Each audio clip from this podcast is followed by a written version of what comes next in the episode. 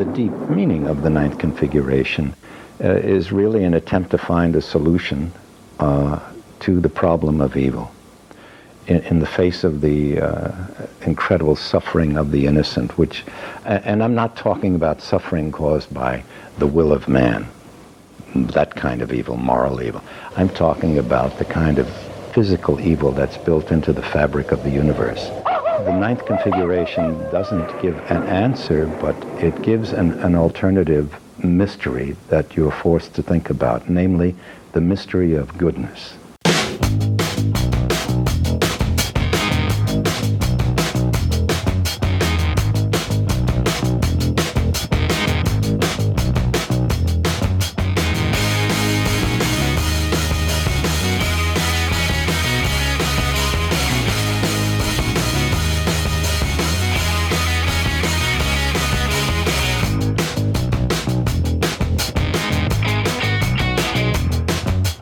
Fans, welcome back to a brand new, exciting episode of Not a Bomb Podcast. This is the movie review podcast where we go back and talk about movies that bombed theatrically or the critics just didn't like. Uh, Brad, this is your Oh. pick. yeah, it is a yeah. it is a pick, buddy. Uh, I'll tell you what.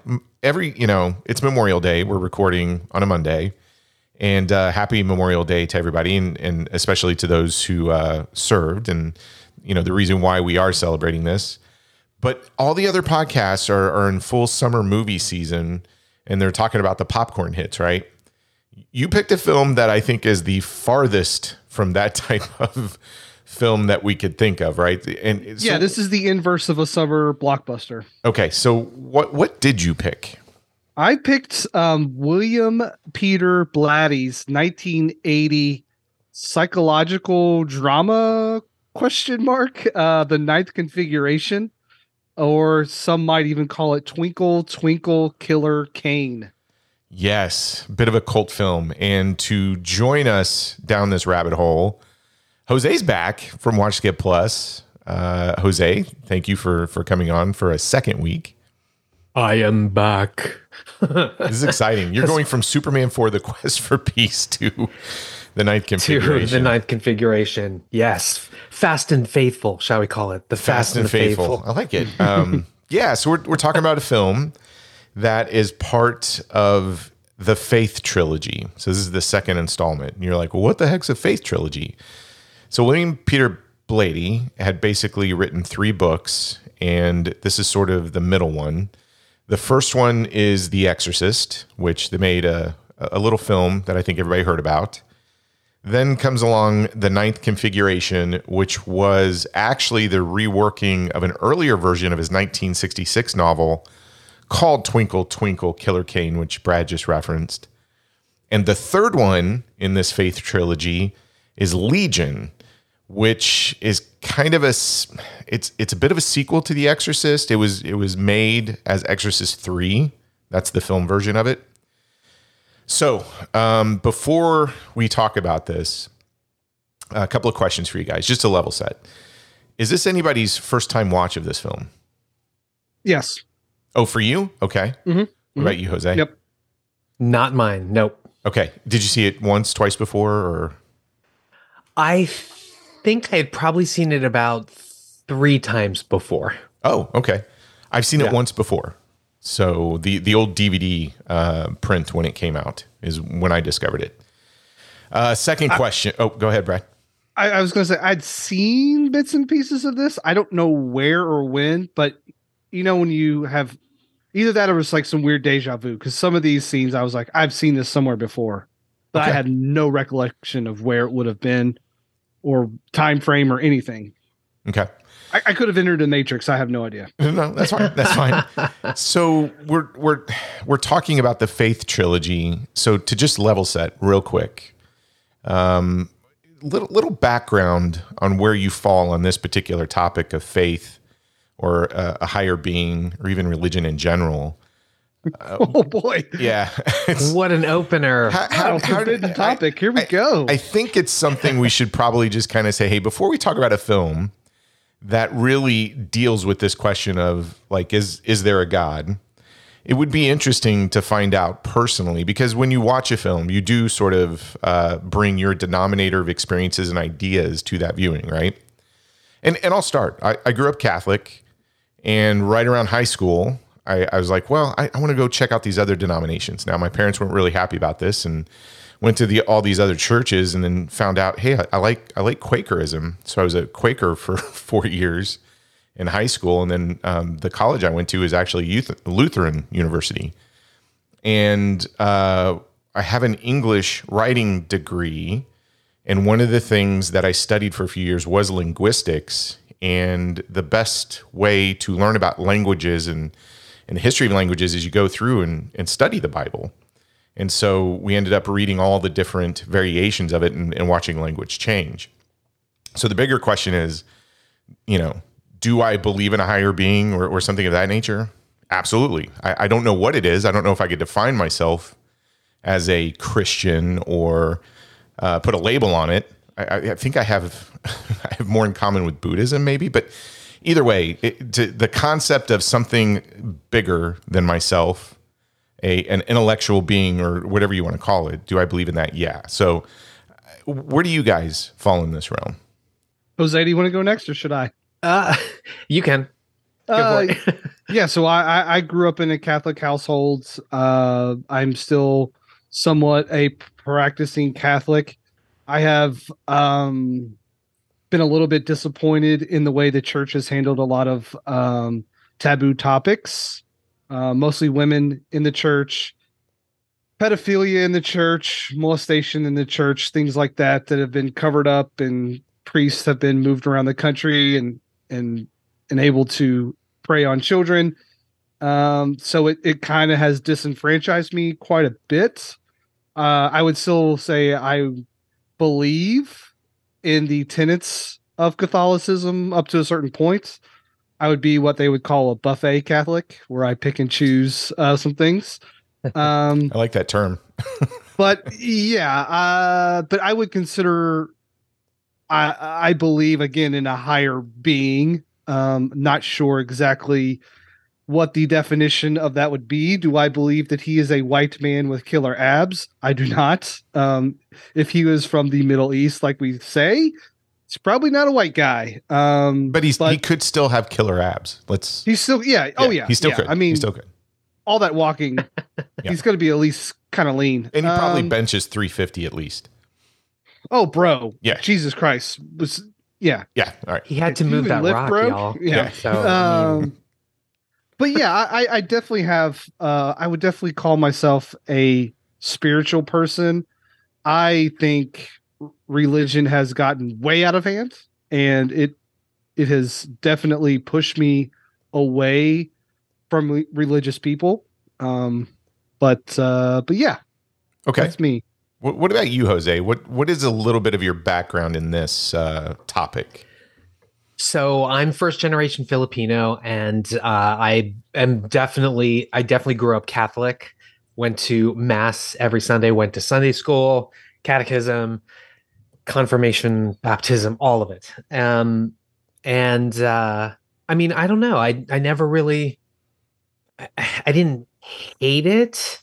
Um, I would often pray and and do things, and I can point to a couple things I think in my life where I feel like there has been some spiritual or uh, divine intervention, as it were. Uh, I won't get into those things, but Someone came Uh, out of a bathroom and shot a gun at you and missed six times, and it's Exactly. a Pul- Pulp Fiction reference. Pulp Fiction. Yeah. yeah no, Exactly. That was good. That was good. Goddamn hand cannon. Okay, go ahead. Um, and then in college, almost like almost kind of like you, Troy, uh, I took a world religions course, which involved us going to like five or six different religious ceremonies, which was kind of awkward, I guess, because I'm like, hi, I'm doing it, I'm in a class or what have you. But I was able to experience many different uh, religions, like uh, like a Baptist, um, the Baha'i faith, if you've ever heard of that. Um, and I would probably call myself a, rec- a recovering Catholic because of some of the things that Brad has discussed. Like I think my beliefs and how I feel about the world and see uh, people and LGBTQ plus people um, didn't square quite with uh, you know the religion I was brought up in. Uh, I have discovered like the tenets of Buddhism and the writings of like Thich Nhat Hanh and and uh, you know just sort of delved into a lot of uh, Buddhist scripts uh, and listened to a ton of Buddhist podcasts, read uh, Buddhist stuff, etc. And um, I do adhere to those tenets because I do like some of those. Um, although I will say I do engage in non virtues such as gossip and and and other things. But uh, yeah, I can't remember the last time I went to a mass. Um, I do believe that there is something out there, whether we call that the higher power, the powers that be, could be even a feminine entity. I don't know. Um, also, like, you know, frequencies, I guess, in a way, there maybe there's some sort of higher frequency out there that mm-hmm. like vibrates and resonates with us. And, you know, you're an astro- you're an astrology guy, right? Yes, that too. and palmistry and there was a bit with tarot as well. So it's kind of I, I kind of mm. been ha- all over the place, but so I do believe dabbled in things kind of, outside of the traditional like church going religions. I, I would say so. I, I would say like a lot of the characters here, I did engage in my own sort of quest for meaning slash you know does does it exist out there is there something out there that's beyond us that's moving us towards events in our lives or things in our lives. Yeah. Okay. And I respect that a lot. The kind of the quest for knowledge and the in the curiosity. Um, I've always been curious, but not brave enough to step foot in like a Baptist church or a Lutheran church or anything like that. Just because once you become ingrained in the Catholic Church, it feels like you know like if you ever brought a friend to like a mass before they're completely confused and there's all these uh like chants and and party tricks that are going on. Why are we um, standing? Why are we kneeling? Yeah, What's happening? Hey, that's, now, yeah. that yeah. that's why in high school, going to all those other denominations, when when I found the Quaker Church, it was it was it was very much everything that I liked about religion, but it was stripped of all of the ceremony and uh, the, I, I, you know, was, the exclusivity of it all. Yeah, it was it was really on the you know going to church on a Sunday and participating in the Bible classes and everything else was was much different in that versus growing up Catholic, being an altar boy, um, you know, all the pomp and circumstance, which I guess I, I appreciate to a certain degree, um, and even the rigor behind it. Uh, but but I, I found that I learned more in the Quaker Church, and a lot more just studying the Bible from a, a linguistics perspective and and how um, churches, societies, and everything else have changed certain things um, and even even words and condensed some, expanded others in order to fit um, what was going on with you know society at that point. But I, I, think it's fair to say the three of us, and the, the reason why I asked this question is, I mean, we're talking about a film from 1980 that is part of a faith trilogy, and this film is really a, a religious thriller um, more than anything. If, if you had to kind of boil it down into sort, sort of a genre, that that's it. And so, to in summary, I think we could all say, okay, we we all come from a religious background. Sounds like Catholicism was was our gateway drug, I guess you could say. uh, and, and and so we have exposure to that, and we have exposure to spirituality and we all, in some shape or form, believe in some type of higher divinity, right? That that's a fair assessment. Now, what's curious about this too is I like the fact that through those stories and everything else, we're all sharing this. Hey, we went looking for something. We we went to kind of expand our our knowledge base of religion, either in what we were practicing or or kind of test the waters and other things. So I think that is super interesting, especially when we get down to sharing our thoughts on this film, because I think that background will influence us a little bit. But before we get to that section of our little podcast, let's have Brad take us back because we're talking about movies that bombed, right? So, We are. Brad, let's find out. Did did this thing bomb from a theatrical perspective, or did it just bomb from critics, or you know, how did this play out when it got released? Kind of a curious release on this one. So February 29th of 1980. So what do we know about 1980 if it's released on February 29th? Ooh, um, It's a leap year. Yeah. Leap year, yep. Okay. anyway, Ah. sorry. Uh, with a reported budget of $2.5 million, there is actually not a box office return on this one. Um, Blatty had it looked at um, through some test screens. Warner Brothers then gave it back to Blatty, and he sold it to another distributor, which was uh, FUD. And they re-released it and kind of marketed it as Twinkle Twinkle Killer Kane. Uh, but even then, I couldn't find any uh, box office return on that either. So it says it is a fine. It's a commercial failure um, at 2.5 million.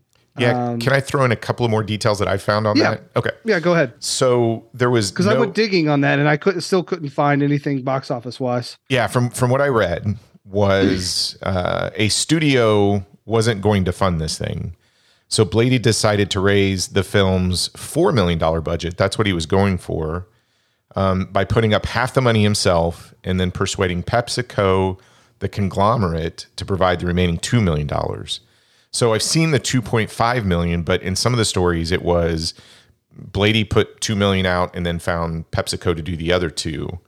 And then Yeah, as, of of Pepsi fame, right? PepsiCo of the Pepsi fame. yes, yeah. Of Pepsi Cola. Exactly. Indeed. Um, and as writer director, Blady was promised complete creative control over the production, um, but the film had to be shot in Hungary. And uh, t- t- this is where it gets really strange. So they, the United Film Distribution (UFD), Yeah, which UFD. was affiliated with United Artist Theater Chain and best known for releasing George A. Romero's Dawn of the Dead, picked up the film for a planned December 1979 release. However, the company dropped the picture and Warner Brothers picked it up. And after poor box office returns in its test markets, Warner Brothers um, returned the film to Blady and allowed him to take it to another distributor. Then UFD reacquired the rights and released it in other markets under Twinkle Twinkle Killer Kane, Killer Kane, and it was not a commercial success upon its cinematic release.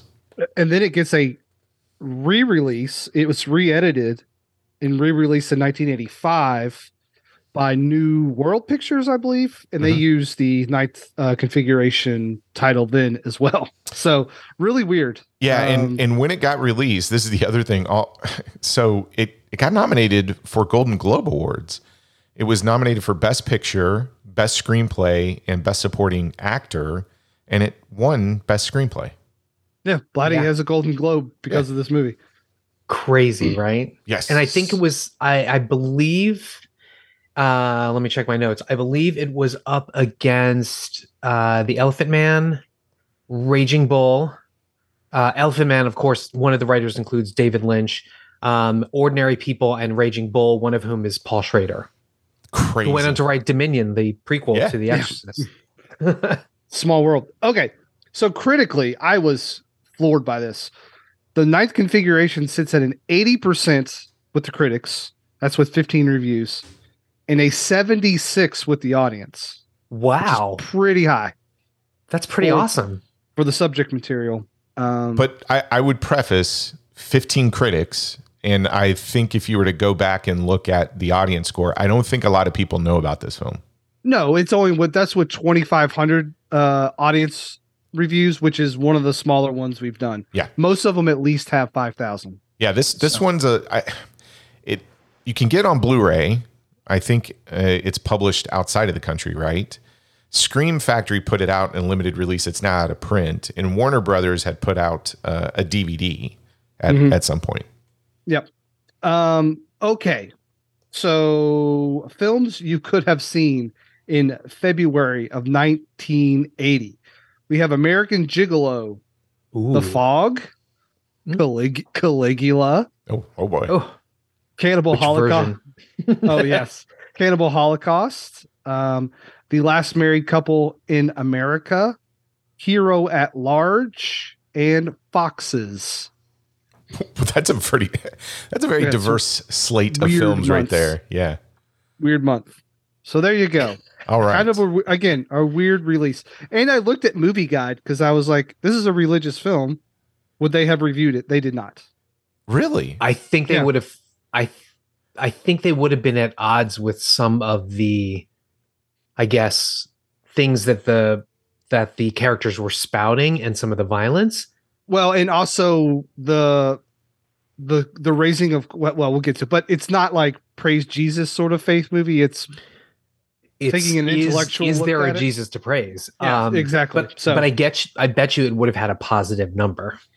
Eh, it's- eh, Right. Okay. Yeah, I, I, we need to email we need to email them and tell them to review this quick because I would be curious where it would set on that. Yeah. Uh, all right. Well, Jose, you always do an amazing job of talking about the people behind the camera or what you refer to as below uh, the line, right?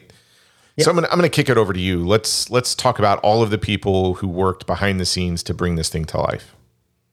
So uh, essentially, this is kind of like a one person show because our writer, producer, director is William Peter Blatty. Blady, Blatty. it's, I always said Blatty. I always said Blatty too. I'm not sure. Um, unfortunately, Mr. Blatty passed away in Bethesda, Maryland. Woohoo. Um, our state, Maryland, not the fact that he passed away. Yeah, I was like, wow, you're But he- cheering the- Wow. Sorry. Uh, yeah, he's okay. dead. You're not a fan? Hey. um, no, no. Well, so since 2000, he actually called Bethesda his home after he sort of like left Hollywood and left um, publishing. He did die of Kahler's disease, which is multiple myeloma that affects the blood and its production of blood cells in the bone marrow. Um, he has a very, very interesting life. He is of Lebanese descent. He got a scholarship to Georgetown University uh, and got his bachelor's in in 1650. And he claimed that those years were the best of his life. And he also has a master's in English from George Washington University. So definitely East Coasty. Um, he, believe it or not, Wait, has what is worked. six? What is sixteen fifty? uh, I'm sorry, 19, 1950. I don't know why I Oh. wrote 1650. I was I like, was gonna say that that guy's he old. got it three hundred. Man, Yeah, William. Peter Blatty is uh, an I immortal. wonder. No, uh, I want to know what his diet was. wah, wah. Sorry about that. Uh, I was typing very quickly. Uh, he also he also has alternately worked uh, jobs like selling vacuums door to door. He was a beer truck driver. He's also a United Airlines ticket agent before earning his master's. Um, but he also then served in the U.S. Air Force in the get this psychological warfare division from 1950 to 1954 wow. and ascended in ranks to first lieutenant, eventually working in Beirut for the U.S. Information Agency. Curiously enough, that that aspect of his life and some of his early life would be the basis of his first novel, Which Way to Mecca, Jack.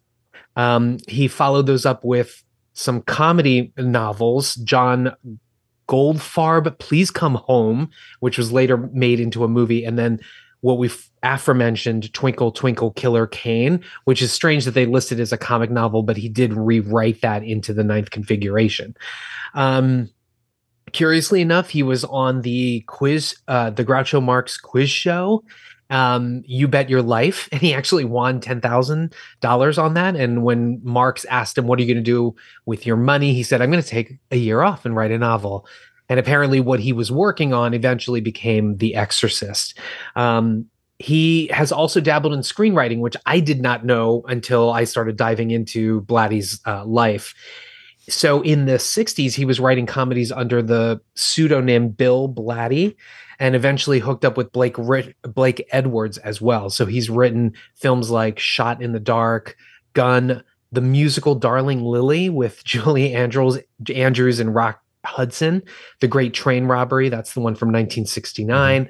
Um, and I mean, he started writing the Danny Kaye movie, The Man from Diner from the Diners Club, and Warren Beatty's Promise Her Anything. And then, as I had mentioned before, adapted one of his own novels into um, a movie as well.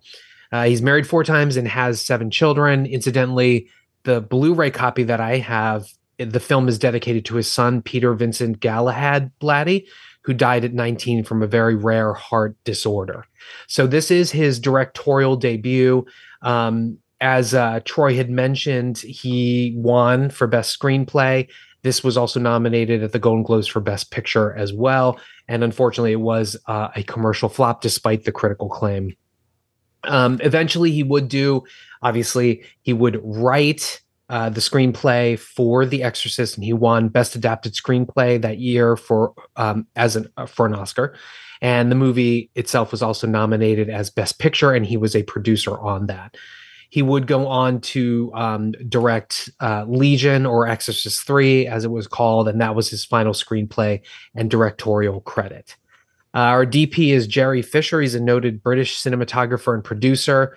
Uh, his first credited DP film is 1967's Accident, starring Dirk Bogarde, who's a great actor.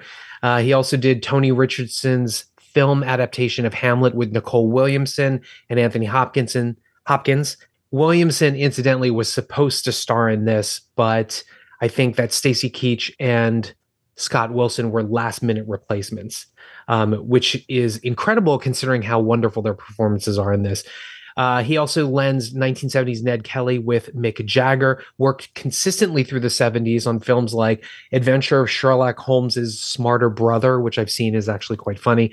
Island of Dr. Moreau, that's the one with Burt Lancaster and Michael uh, York, and the screen adap- adaptation of Mozart's Don Giovanni. He's probably best known for his output in the 80s, though. He was the director of photography for classics like Victory uh, with Sylvester Stallone, Wolfen, Yellowbeard, the TV movie Samson and Delilah, which I remember watching repeatedly on television for some strange reason, Holcroft Covenant with Michael Caine, Highlander, and the Don't you original. dare forget to my movie. We were due for a Christopher Lambert impersonation. Yes. So um, he shot Highlander and the original Man on Fire from Scott Glenn, later remade into Tony Scott's Man on Fire. And our production designer is Bill Malley. He had worked on The Exorcist as a production designer, as well as the genre thriller The Fury prior to this film. Oh. And then he went on to work on movies as a production designer for uh, for films like Mommy Dearest, uh, Star Chamber, which is a great sort of like political paranoia thriller it's with really Michael good. Douglas. Yep.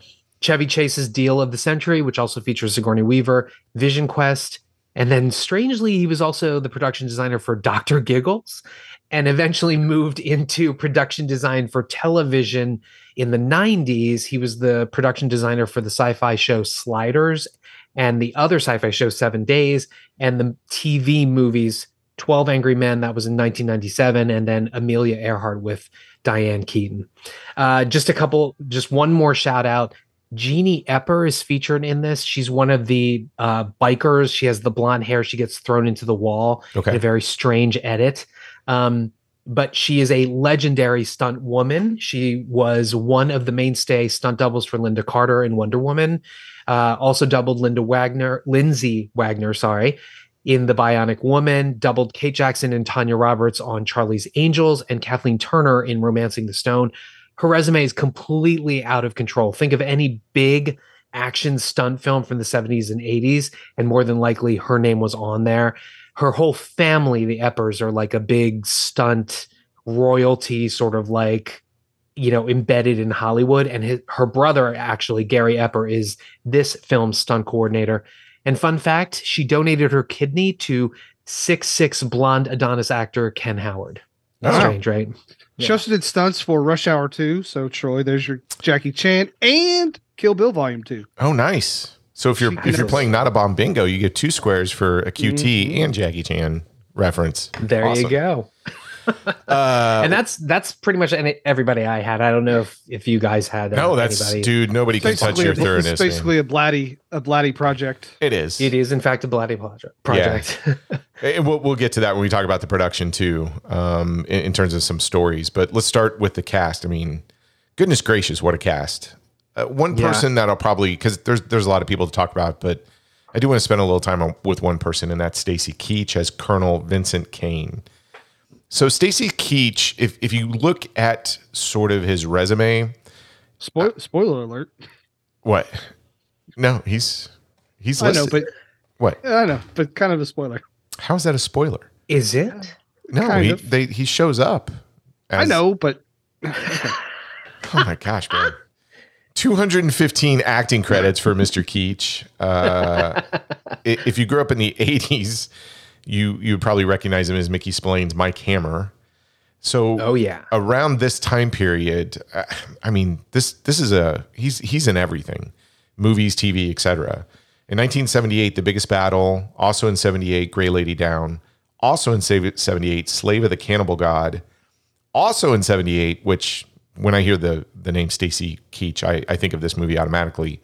Up in Smoke. Cheech and Chong's Up in Smoke. So he plays. Yeah. Oh yeah. yeah. Um, also in 78, Two Solitudes, and then does the ninth configuration in 1980, follows that up same year with The Long Riders, the Walter Hill film. Uh, I'm not exactly a huge Stacy Keach fan. I mean, I do enjoy his performances, but he's not one of those actors from the 70s, 80s, or anything that I just specifically seek out his work. But I don't know where you guys land on him. I mean, Jose, what, Well- what do you think? Or go ahead, Brad. I was just gonna say he's Phantasm in Batman's Mask of the Phantasm, which Troy and I just added to our list because Oh, it's yeah. getting a 4K release. So I had to add, uh, say that because I think, well, I won't spoil what I think of that, but yeah, he's Phantasm. Okay. What about you, Jose? You you Stacy Keach fan?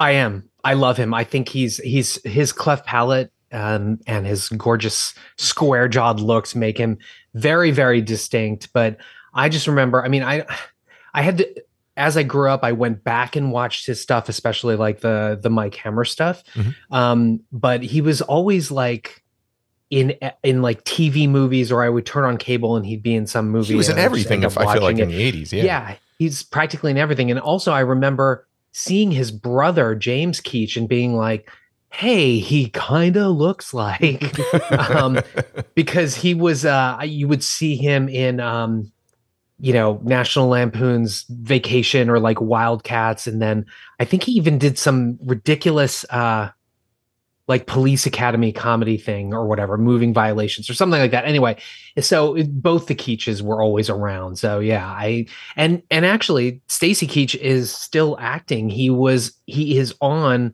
the last season of the Blacklist, and he just has been chewing scenery the entire season and holding his own with James Spader. It's it's pretty awesome actually. So he's unlike most of this cast, unfortunately, who has passed away.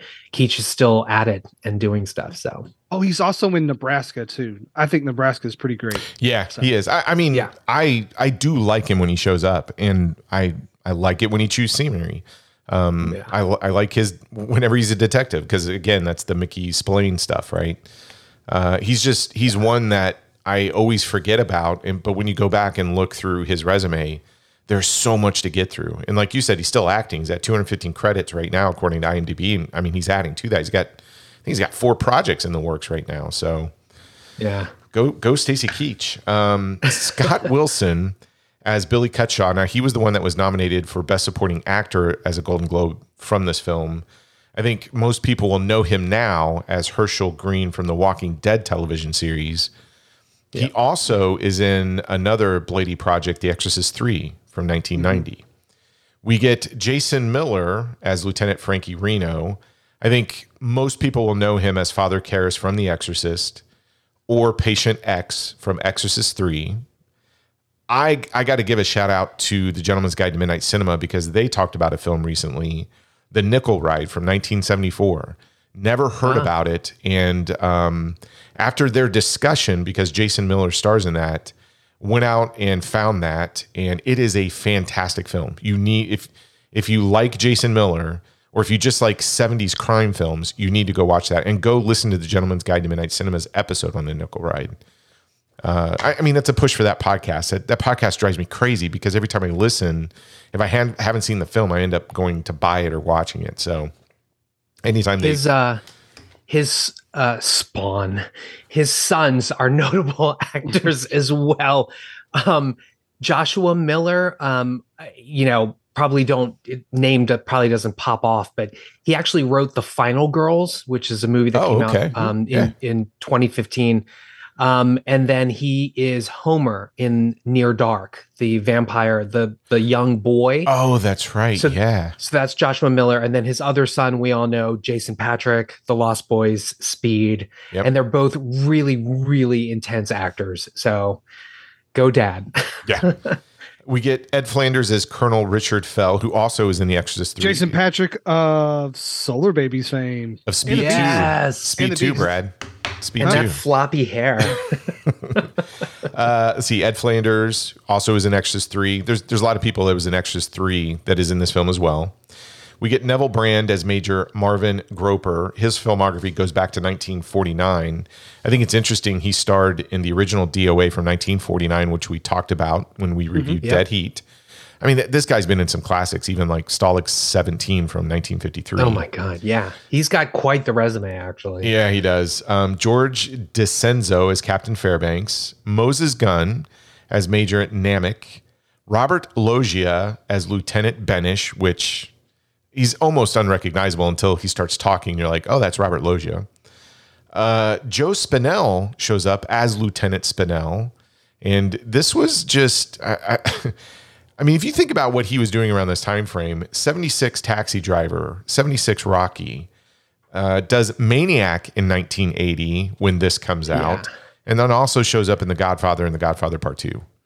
I mean, Yay, Willie. yeah, Yes. uh, a face. Oh that- yeah, oh yeah. By the way, he's also in maybe two of the greatest films of all time. Yes. Um, th- this shocked me when I saw him. Tom Atkins as Sergeant Krebs.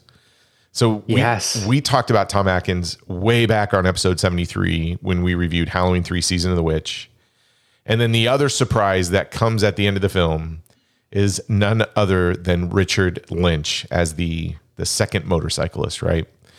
Uh, and if you if you've seen The Sword and the Sorcerer from 1982, you'll know him because he's King Titus Cromwell. I mean, he just has that. I mean, he was a Chuck Norris villain, I think, in Invasion USA too, right? Is that right? Did I get that right?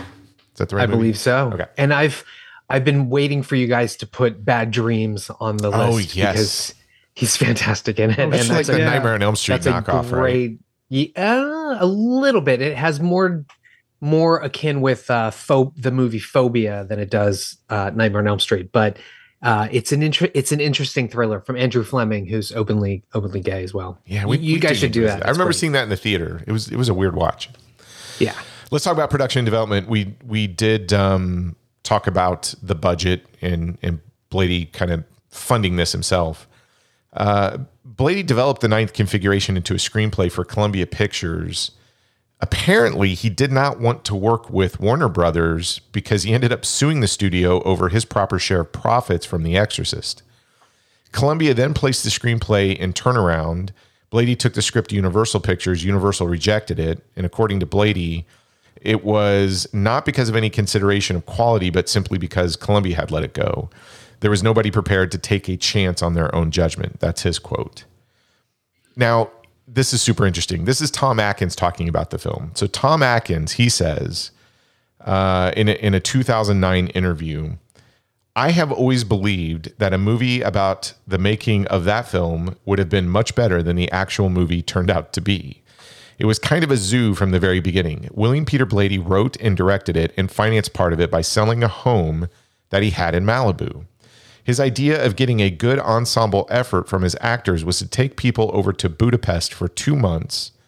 The part I had might have taken two weeks in the States, but he, he had us all over there for two months. All he ended up getting was 22 really upset, angry, and drunk actors who had a lot of trouble showing up for work. I thought that the script was wonderful, but I don't think that Blatty ever got what he wanted up on the screen. I think a lot of us took the job because we would be able to go to Prague and Moscow and bounce around Europe when we weren't working. He decided that he would put up the call sheet for the next day at midnight so that you couldn't go anywhere. Oh my god. Wow, these are the tactic tactics y'all on set. yeah so I, I don't i don't think tom atkins had a very good experience doing that and we we already talked about the distribution rights um, and how they kind of bounce back and forth i think what's funny is he ends up suing warner brothers doesn't want to work with them but then warner brothers ends up picking it up because everybody rejected it does it in the test markets and they let it go um, but yeah, that's it. It sounds on some accounts that you read about it, the production was a little troubled, um, and Blatty had some had some problems during the filming. So uh, I, I think it would make a very interesting documentary if that if there was even footage back then, because the interviews I see of Blatty, he he really talks very fondly of this film because it's his baby, right? I mean, Mm-hmm. even yeah. even when the credits start at the beginning of the film, you don't get a traditional credits. You get the actors and you get written and directed by William Peter Blatty, and then you go right into the film, right? Right. So I I'm really excited to talk about this film with you guys. So we're gonna take a quick break. When we come back, we're gonna get all I, don't know what the word for it is. I don't know what kind of conversation this is gonna be. Um, I, I hope I'm not hyping it up too much, but I don't know where this thing's gonna go. So stick around and uh, we'll be back. Time for refreshment. Refreshment. For your enjoyment, there's hot, fresh popcorn, tempting, delicious hot dogs, and so many kinds of ice cream. And of course, sparkling, delicious, ice cold Coca Cola for everybody at the refreshment counter now. Remember, your favorite snack will taste especially good with world famous ice cold Coca Cola. You walk into a movie theater, you find a seat and make yourself comfortable. Maybe you eat some popcorn or a candy bar. The lights dim, the movie begins. And within 60 seconds, you are pinned to your seat. Two hours later, the movie lets go of you. You walk out a little stunned from all the excitement, but with a sense that you have never been so entertained in all your life. You can't wait to tell your friends about the experience. You have just seen The Exorcist. William Peter Blatty's The Exorcist, directed by William Friedkin from Warner Brothers. Rated R, under 17, not admitted without parent. The Exorcist, this year's entertainment powerhouse.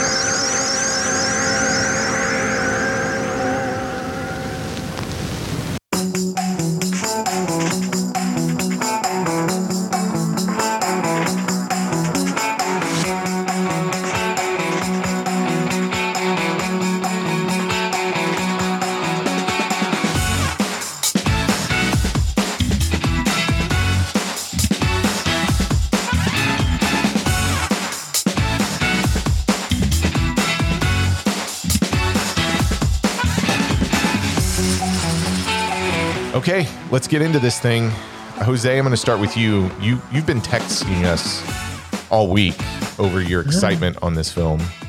so I, I I figure we got to turn it over to you first, uh, so that you know this excitement it can just get out there. So hit us with your thoughts on this one. So I came across the ninth configuration, obviously, because, you know, I had read about the fact that Blatty called it, well, it's been referred to either as a spiritual cousin to The Exorcist, or Blatty calls it a direct sequel to The Exorcist.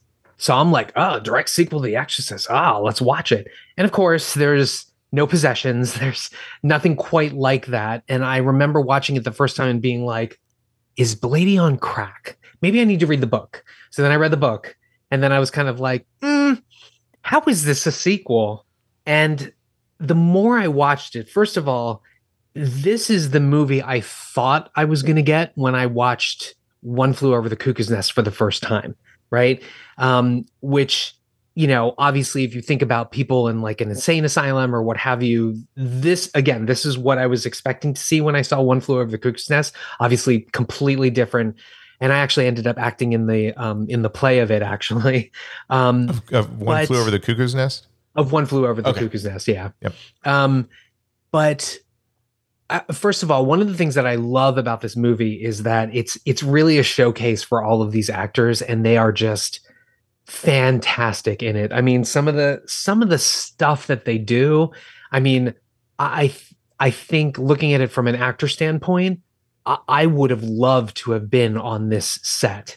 Um, apparently, Spinelli, his character, uh, you know, was not in the book, and all of his lines are ad libbed. But just, I don't know. I, I I would love to hear about the making of this because again, there are just some really really great performances, and they go from completely out there to absolutely super serious. The stuff that like Keach is doing, that Flanders is doing. Um, I knew Flanders from St. Elsewhere, um, but he is such a I think he's such a great underrated actor. Apparently, he spent a lot of his life in depression, which is sort of sad. But um, he brings its kind of a gravitas as well. And Scott Wilson just absolutely blew me away.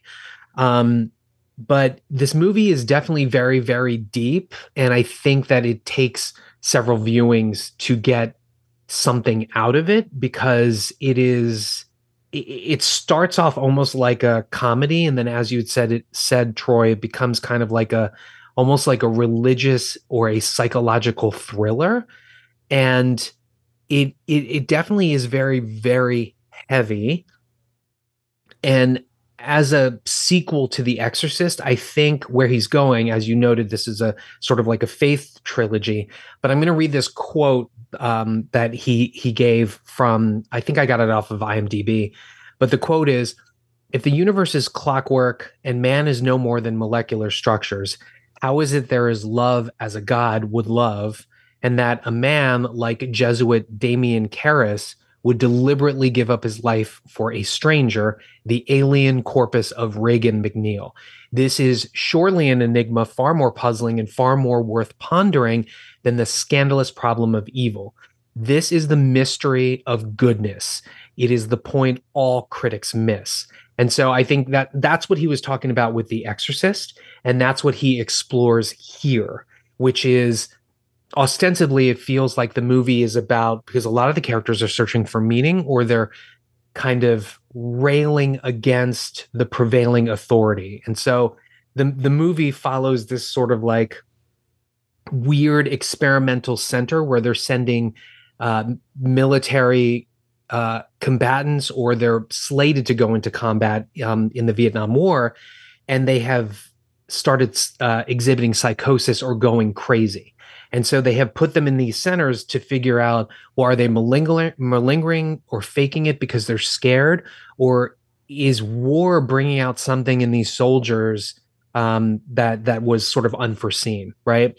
And then the sort of twist of the screenplay um, is that the Stacy Keach character who seems like he's arriving there and it's actually all right there if you if you watch it again it, you can tell right from the beginning yeah we, we should probably that, we should probably say right now oh, are we gonna are we gonna wait for a spoiler thing no I, we're just gonna spoil the crap out of it um so okay. if if you brad was like oh my god you can't say this i mean if you go to wikipedia okay, imdb anything about it you're you're gonna you're going to see and and even in the beginning they just say oh, this is Colonel Kane, he's a psychiatrist, etc. There is a right. huge reveal. There's a bunch of huge reveals in the third act.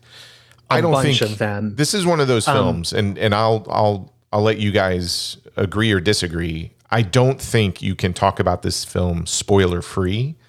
Yeah, I don't think you can either. I, I, think this is one of those like if you're interested in actually viewing it and you want to be surprised or shocked by the twists, stop, go watch it, maybe come back if yeah, if that kind of thing idea. doesn't bother you, we're going to spoil the shit out of this thing.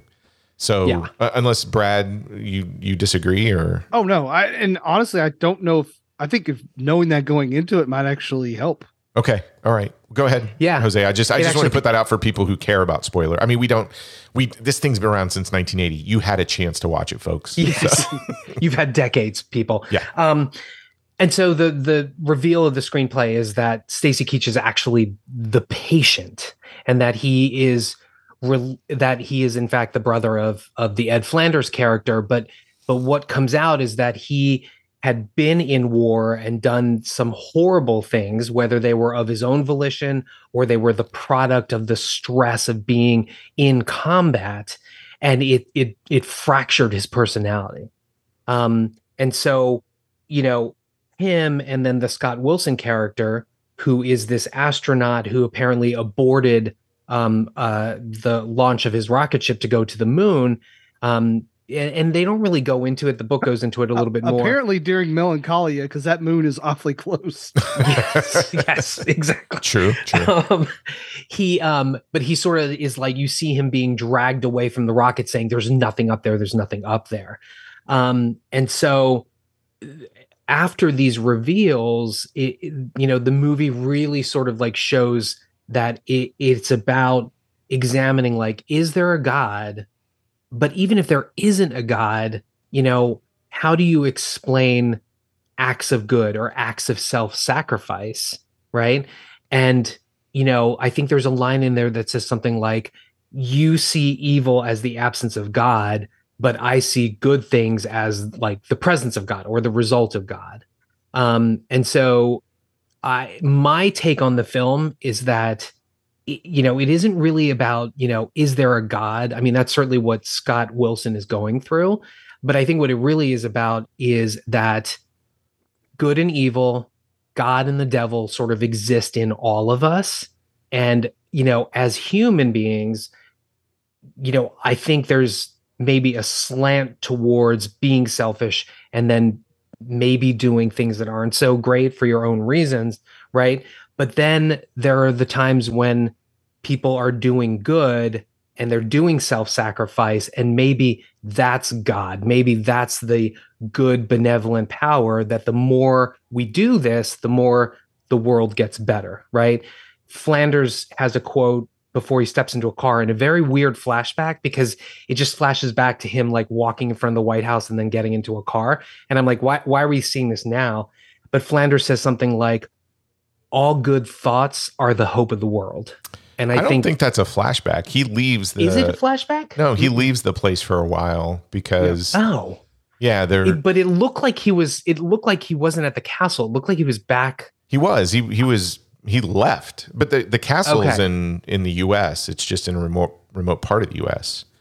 Right. Because Pacific when Northwest. Yeah, when he the comes asylum. the asylum. Yeah, when he Yeah. comes Right, the when he comes back, he makes an excuse that he had a thing with his uncle. Oh, that's right. That's right. Yeah.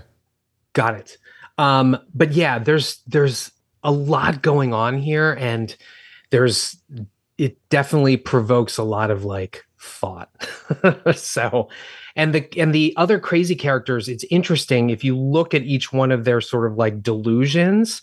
It's either that they're pretending to be somebody else because they don't like who they are, but it's also interesting to look at who they pretend to be. So Moses Gunn's character wants to be Superman, which is like the pinnacle of like Americana and helping people.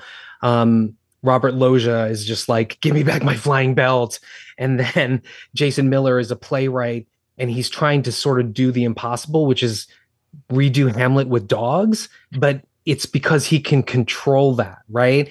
Versus having the military control them. And then then there is a there's sort of like parallel storytelling of like this white nationalist biker gang that they run afoul of which in some ways is a parallel to what the government was doing with people in Vietnam or or drafting them and forcing them to go into a violent situation uh, and war and combat and possibly bringing out really terrible things that that the men could no longer reconcile right? And so it actually presages you know PTSD from military um, and it's it, it- it's actually pretty relevant even though it looks dated it looks older. There are issues in all of this that we're dealing with now just mental health etc um, and what's really curious too is that there is a book um, and i promise i'll stop yakking No, after this is this, good stuff, um, man.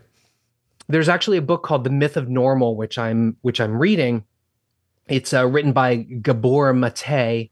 Uh, uh, he's a psychologist, and um, I'm just going to read the summary because I, I'm probably I would probably misstate it if I did it. But but the idea of this book is that psychosis or anxiety, depression, these mental health things that we're going through, they are not just brain chemistry deficiencies in people they are the results of societal pressures and our upbringing. So I'm just, I'm just going to quickly read this summary. It says, born into an environment that centers centers around the needs of society rather than parents and children, many of us experience small and large traumas of all kind. To cope, we split from these painful emotions, rejecting parts of ourselves and turning away from loving connection. The source of mental illness, addiction, and disease often traces back to these inner wounds and the stress they lock into our body. Despite many societal advances, disease and mental illness are on the rise, but the medical system rarely considers the whole life of a patient or their inner emotional world. Instead, they isolate the biology of the disease from its social context, trying to cure illness so we can get back to normal. But what is normal? It may just be the very thing that is making us sick in the first place and that's basically this movie in a nutshell right they're they're thinking that they're going crazy just because there's something wrong with them or maybe they fear going into war but it's the product of the changes in society the drafting the war culture the counterculture that maybe cause some of this to come out. So again very relevant. There's a lot to get out of this. I think this is a, a an amazing film and it deserves not just cult status but to be seen by uh, a wider audience because it's it just touches upon so much that we all go through on small levels even if you don't see it the first time you watch it. And i'm going to shut up now. I, think in the text thread uh, you you all hit us with the word masterpiece is yes. that where you still land on this thing I still land on that. I think that you know it's weird to hear Tom Atkins say that he was you know that it was like oh the movie wasn't that great. I I love it. I think it's I think it's fascinating and, and like any other movie, as you said, Troy, we bring our own sort of like uh, uh, prism to look through and give our own interpretation. Um, I mean, this is like a it's like a Rorschach test for people, you know. Okay, I like it. I like the take. All right, yeah. Brad. I'm I'm super curious where where you're gonna land on this thing. This, this is one of those films we run across. I'll be the first to tell you. Like I wouldn't I wouldn't put money on on betting what your thoughts are because who knows. Um, this is I will say this is very pretentious and uh, this type of filmmaking is right up your alley. I, I think in some cases. Yeah, so it, it would be a uh, I think we we talk about films that are like instantly rewatchable and just you can turn it on at any point in time and it, it's just a watchable film.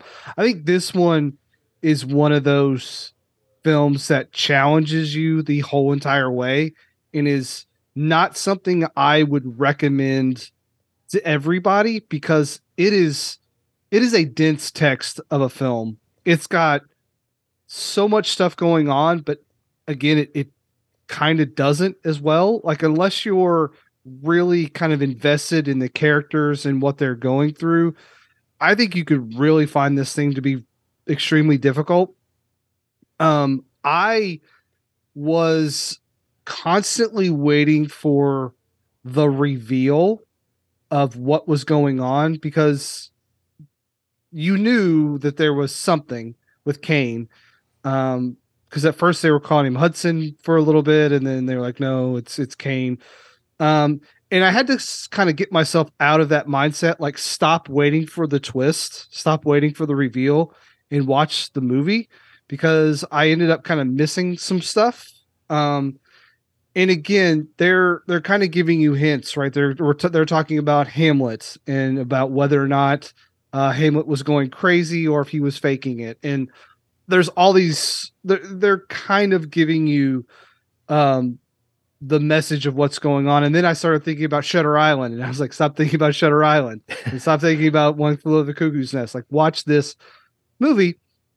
But again it it i think my one complaint with blatty is he's an author first and a play in a screenwriter second like you can tell this guy wrote books. I think that's my biggest problem with The Exorcist 3 is it feels like a book and not a movie. Um, this I think actually really helps the fact that it's more like a book. Um, the, there's just so many characters and they're in and out, and you're only getting bits and pieces of them. Um, and then of course we're, t- we're talking about mental health, and then I was thinking, well, this is the second in his sort of faith trilogy, and the first one, being The Exorcist, we're we're like, well, how does these connect? And, and to me, it's it's exorcism doesn't exist. Like I don't believe in exorcism. Um, You- but a lot of people feel like it's Do you hold on? You you don't believe in it? You don't believe in possession? Or, I don't believe in possession. Okay. No. Got I, it. All right. I, I like and, and this is why my problem with like that Pope Pope's Exorcist uh movie is like a lot of it can just be chalked up to mental health issues and people going and having mental uh breakdowns and things like that and feeling like there's something inside of them and them calling it Satan or the devil or whatever. And so um and not getting treatment for that but getting having an exorcist performed which doesn't treat the mental illness then here we're like basically coming out and talking about going insane and the and the, the thin line between insanity and and being sane it it's just a I, I i found this movie to be one of the most challenging films that we've done. And i i felt like at the end of it i caught maybe 25% of it. And i'm not ready to go back through and and watch it again because it is sort of like dense. Um but when i do i feel like i'm going to understand it more and more. And i, and i think this one will will definitely um appreciate upon further uh viewings. It's just it's just a lot. And i was trying to dig my teeth into so many things but i was thinking so much about what does this mean and what does that mean? I was kind of missing the actual film and we get to the end of it and i'm like oh of course like the guy kills himself to sacrifice to save the one guy because they talked about you know um essentially like falling on a grenade and he was like well no that's just a it's just a reaction. Um and and so yeah i i think to me this one would be a hard one to recommend just to your average movie person but i mean i think if you're if you're listening to podcasts you're probably not an average movie person but it, it is it is going to take a lot to kind of chew through um and you're going to have to put on your thinking cap because they're you're you're going to have to like watch the performances and and listen to what they're saying and because there's not there's like an action scene in, at a bar and that's basically all the action you get. The uh, the rest of it is just guys talking and the scenes there are scenes that go on for a really long time there's shots that just linger and i really like when directors kind of let their movie breathe and just let things be um you know blatty would kind of do this again in the exorcist 3 and i think he did it way better here i think this film looks amazing i think the setting is amazing um He does. He- I, he does have a. His films feel like a stage play.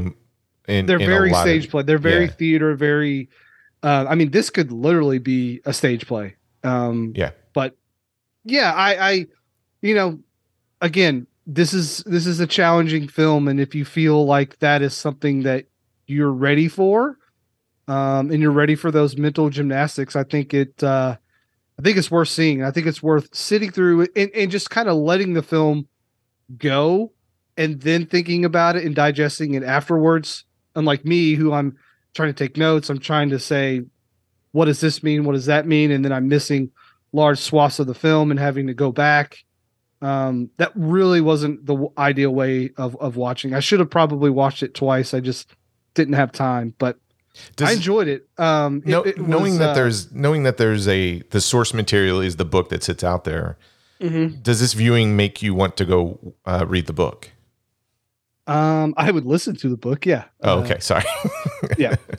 Um it, it does it does. Because i i i am someone who is fascinated by mental health topics and people struggling with mental health and I, i've i've always kind of felt a little ashamed of myself because people are like well you i'm anxious. I can't shut my brain off. I can't do this. I can't do that. And i like never really struggled with that and i, I have always kind of felt a little um I don't know when you don't have any sort of I would say the lack of issue is my issue really. Um, but I, I I'm always sort of interested in in learning about those things. Um, so yeah, I think so because I'm I'm really again I'm not gonna like jump back into this thing tomorrow, but when I am, I'm I'm definitely gonna like jump into it whole hog and, and go for it and really sink my teeth into it once again. So the book will probably give me some pretty good background. Um, so yeah, yeah, I think uh, I think people should definitely check this out because it's one of the ones that's like it. It's really rewarding too. Okay. I know we don't have a whole lot. I mean, you're not getting this from Marvel and all that stuff. Like this is a challenging, rewarding film. Yeah, I mean, it, Brad- it comes out in Brad, you shouldn't be ashamed. well, no, No, I I mean, know. it, it comes out in 1980, uh, and it even even though the year says 80, it feel it still feels very much a 70s film. I mean, that's fair to say, right? Yeah. Yeah, definitely. And I also wanted to just stress that, you know, Blatty is an author, but I think especially in this film, he knows how to make a visual literate film, if that makes any sense. So you will see sort of themes of you know these sort of like close shots much like qt of um of like these gargoyles and these things and they are interposed with um just sort of like uh, contrasting them with what what the demons are inside of the of the actors and the characters. Um, plus, there's a theme about like rain. Why is it always raining? Mhm. And then you kind of get that as well. And and lit- quite literally, when Keach's character has a breakthrough, um, Wilson's character breaks through that uh, through that glass in the office, and then they shoot the rest of some of the scenes through that glass because Stacy Keach has had his breakthrough. So he's doing some very wonderful visual things here that aren't obvious with the first watch.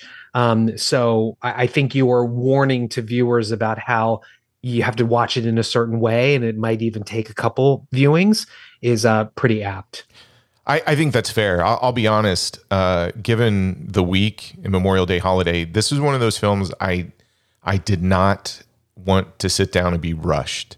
I'd seen it before and I remembered it, and knowing that we were going to talk about it, and, and knowing having to bring my A game with you two, it was I, I needed some quiet time. I needed to make sure I was uninterrupted to watch this thing, and it was also one of those that I did not want to take any notes while I'm watching it, but I knew as soon as it was over, whatever my gut reaction was, that's what I had to get down. Um, and and I wrote a lot on this thing, to be quite honest.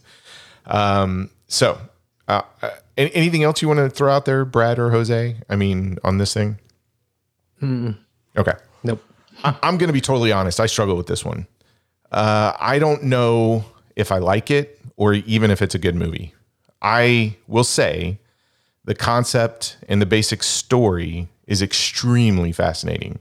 The subject and the the premise spot on. It it just it it really gets my whole brain just firing on all the synapses, right? But there are two things about this film that really keep me from getting into it. The first one is actors acting out mental illness in a Hollywood style. So it's this Hollywood version of mental illness where everybody has a quirky side and it's funny to be in a psychiatric hospital. And I know there's this throwaway subplot that is hinted every once in a while about this question of whether or not they're really faking it or if they're really going through something. But either way, all of these performances are cliche and annoying. There is no authenticity to any of it. well, I think the characteristics of the characters are.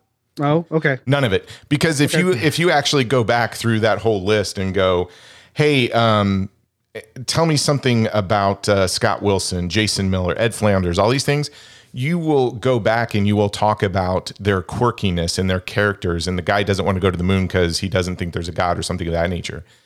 I don't think you get Or the guy that just randomly does blackface. yeah, What are you doing? Robert Loggia does blackface and then Yes. complains that you know he needs his rocket for Venus or something.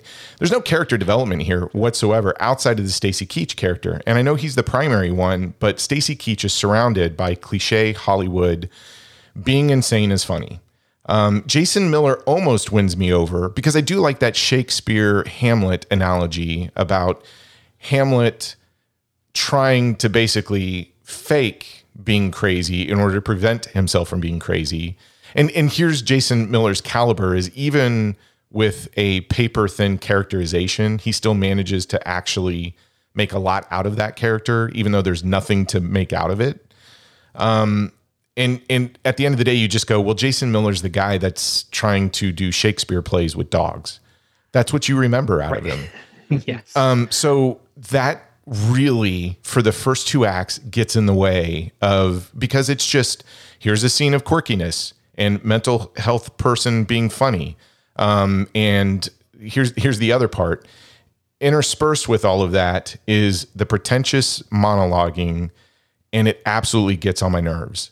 Um, I think Blatty, when he farts, he thinks he's making art. Um, that that is that is always my impression of this film, and especially his take on this film. This guy bludgeons, I mean bludgeons the viewer over the head with pretentious philosophical statements that lack zero, and I mean zero subtlety. It gave me a headache. Uh, and these actors are delivering these lines with such gravitas, it almost comes off as a rendition of bad Shakespeare in the Park. In the pretentious imagery, and I mean pretentious imagery, you get an astronaut on the moon looking at Jesus being crucified. Could you just assault my eyeballs anymore with your, hey, I'm, I'm trying to make a point here about science and PTSD and craziness and illness and the ninth configuration and DNA and you know trying to find the goodness and everything else and the the first two acts of this film are basically look at how funny these crazy people are mixed with look at how we are asking these very important universal questions about whether God exists or what is goodness, right? So it's a whiplash of pretentious horseshit back and forth, 100%. I knew I was in trouble because I, I, remember how this film starts with the Denny Brooks song San Antone, even before you get to the credits, and it's just him just looking out the window watching rain and stuff like that. And you get you get this pretentious art folk song, right? Um, and then when you get to the credits, you just get well, here are the actors, and it's written by William Peter Blatty and directed by him. I'm like, okay, but but let me tell you the scene that broke me because as soon as the movie is over, it's like I knew I knew this exact scene where I go, this sums up why I have a problem with this film. It's Jason Miller, Stacy Keach holding a Nazi uniform, and Moses Gunn dressed up as Superman standing outside of Jason Miller's casting room, and a guy flies by on a rocket. Then you hear this crashing sound, and you see all these people dressed up as orderlies or whatnot with a gurney running by to help out. And then they run by I, it, this is supposed to be the big comedic, like, oh my God, isn't this so weird?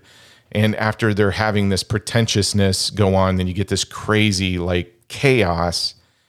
And it's supposed to produce this laugh and just like, what the heck moment, but it just gives you a headache.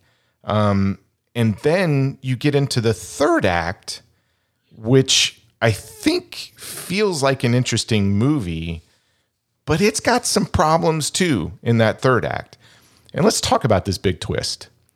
Kane is actually a homicidal Marine who thinks he's a psychiatrist because the computer made a mistake. So they give him orders accidentally. The medical doctor of this facility is actually the psychiatrist, but is also his brother and the government screwed up the orders, but the doctor, who's the real psychiatrist, is using this as an opportunity to cure his brother.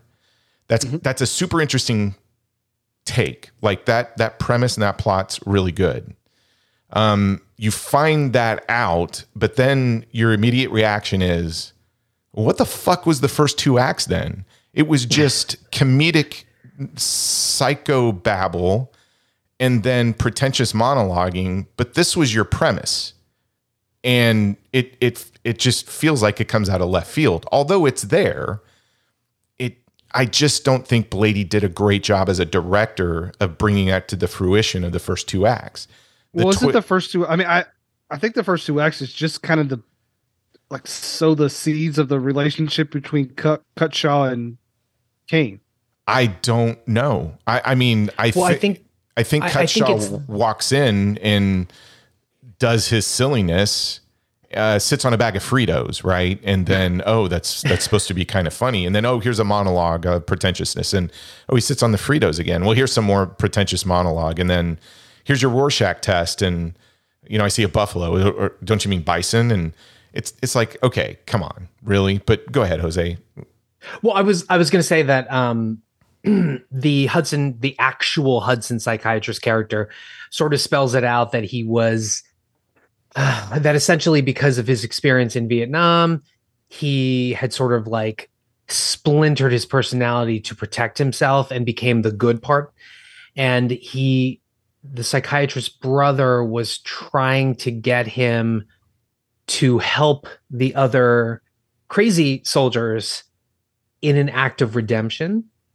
Um, and he does but that's not the that. intent. It's the government made a mistake, and then he becomes a psychiatrist, and they use this as an oppor- His brother uses as an opportunity to cure him, but also do it as a social experiment. So it's all of a sudden that this twist is wrapped up, and there's a lot there. But when you think about the first two acts of the film, you're like, okay, there's elements of there. I I, I get it, etc. But the twist feels like a twist. It doesn't feel organic. I, I would use Shutter Island as a great example.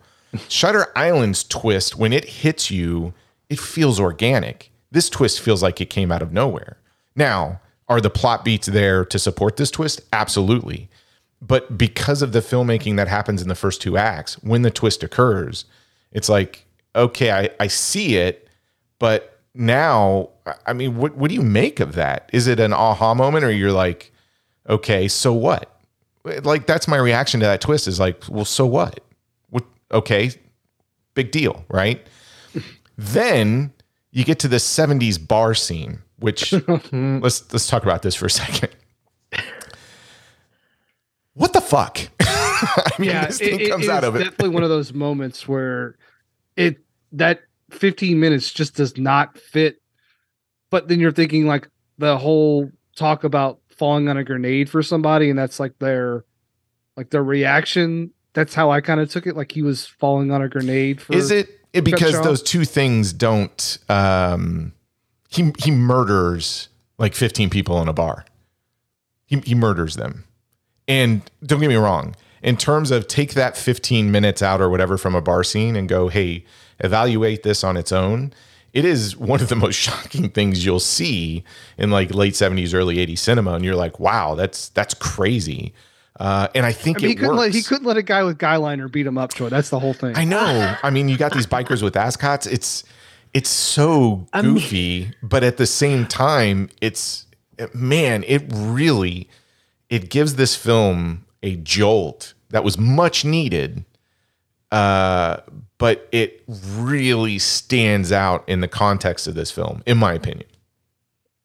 Well, I mean, they were talking about, you know, evil and the selfishness of man and this biker gang, biker culture, whatever they are. They're also white supremacists, by the way. Um Yeah. it uh They also you know- might be gay. Like, uh, maybe. yeah. Um I, I think that they Well, there's a there's a scene in there when he holds the guys down. I I mean, and just unzip. I mean, okay, I know Richard Lynch was gonna make him, yeah. yeah, But um he used but to that guys was like that in prison. yeah. that was that scene was supposed to be about the evil of man because you know when he when Stacy Keach shows up Will, uh, Wilson says to him here's your goodness of man right Yeah. and there's there's no turning them away from their selfish violence and and need to sort of like insult both a celebrity astronaut and then the person who comes to protect him. And no matter what they did because they were trying to placate them i mean he was he was doing everything that he wanted him to do and it only made them like matter but like i said i think that because they make a point to show you the the white supremacist the eagle thing and then later in the movie you see more of the military stripes and the camera kind of shows off the the the hawk of the military Yep. uniform the eagle or whatever and so they're they're kind of drawing this parallel about you know these these forces that either are going to make you go nuts and murder people or try to take the high road like mr you know like scott wilson's character but Yeah, I mean, it's it, I, I get it, but it's if it's demonstrating the evilness of men, and this is supposed to be his moment where he shows goodness. How is murdering all these people? Eh, so if you're if you're in this philosophical debate with somebody that just says, and I'll I'll, I'll use the argument that they bring up of there's a hand grenade and somebody sacrifices themselves in order to save everybody else. Yes, that is a selfless act that saved lives how does this biker scene equate to that example? It doesn't. It's here's all these bad people, but in order to combat all of this evilness, you have to do something just as evil and murder him. That makes no sense I- to me.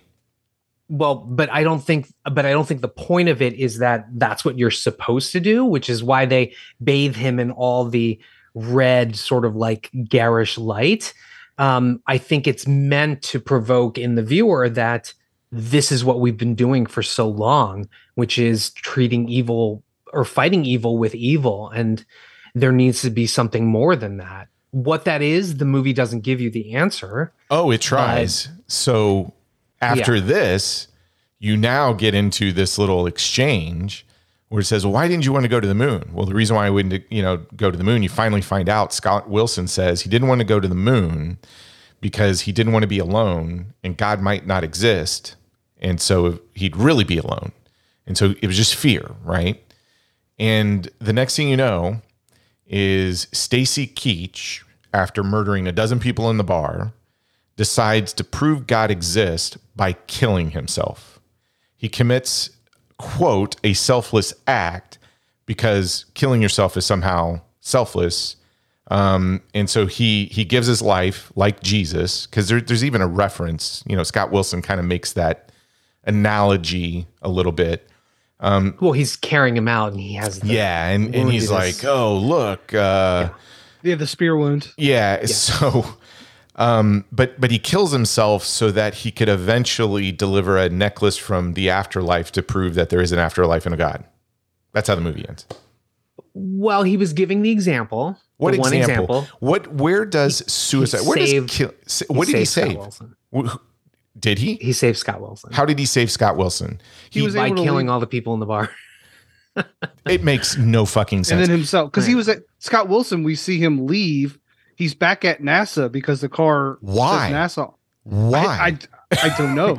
I don't know. There- But there's, in the also, beginning. but I also there's- I also think there's an ambiguous thing as to whether because we don't see the full fight, right? Like the the guy liner guy, the main guy, goes out the window, but we don't really see the full fight, so we don't know if he's actually killed himself or if he's been stabbed and he just hid it from he's holding uh, his hands are bloody and he drops a knife. He killed himself. Now, he there, has a blanket around him. there's other versions of the film that have a voiceover, I guess, that says he was he didn't survive the wounds from the bar fight or something. But you can't tell me the way that they filmed that scene out that it's the whole idea of it. he- He's like, "Well, I'm going to prove to you, you know, that somebody somebody can do something so good and it's a selfless act." How does committing suicide translate to that? Like, I would I would love somebody who's close to this film and loves it to take me through that third act and go. In the beginning, he comes to some conclusion where he's writing on a notepad and says shock treatment because shock treatment comes out, right?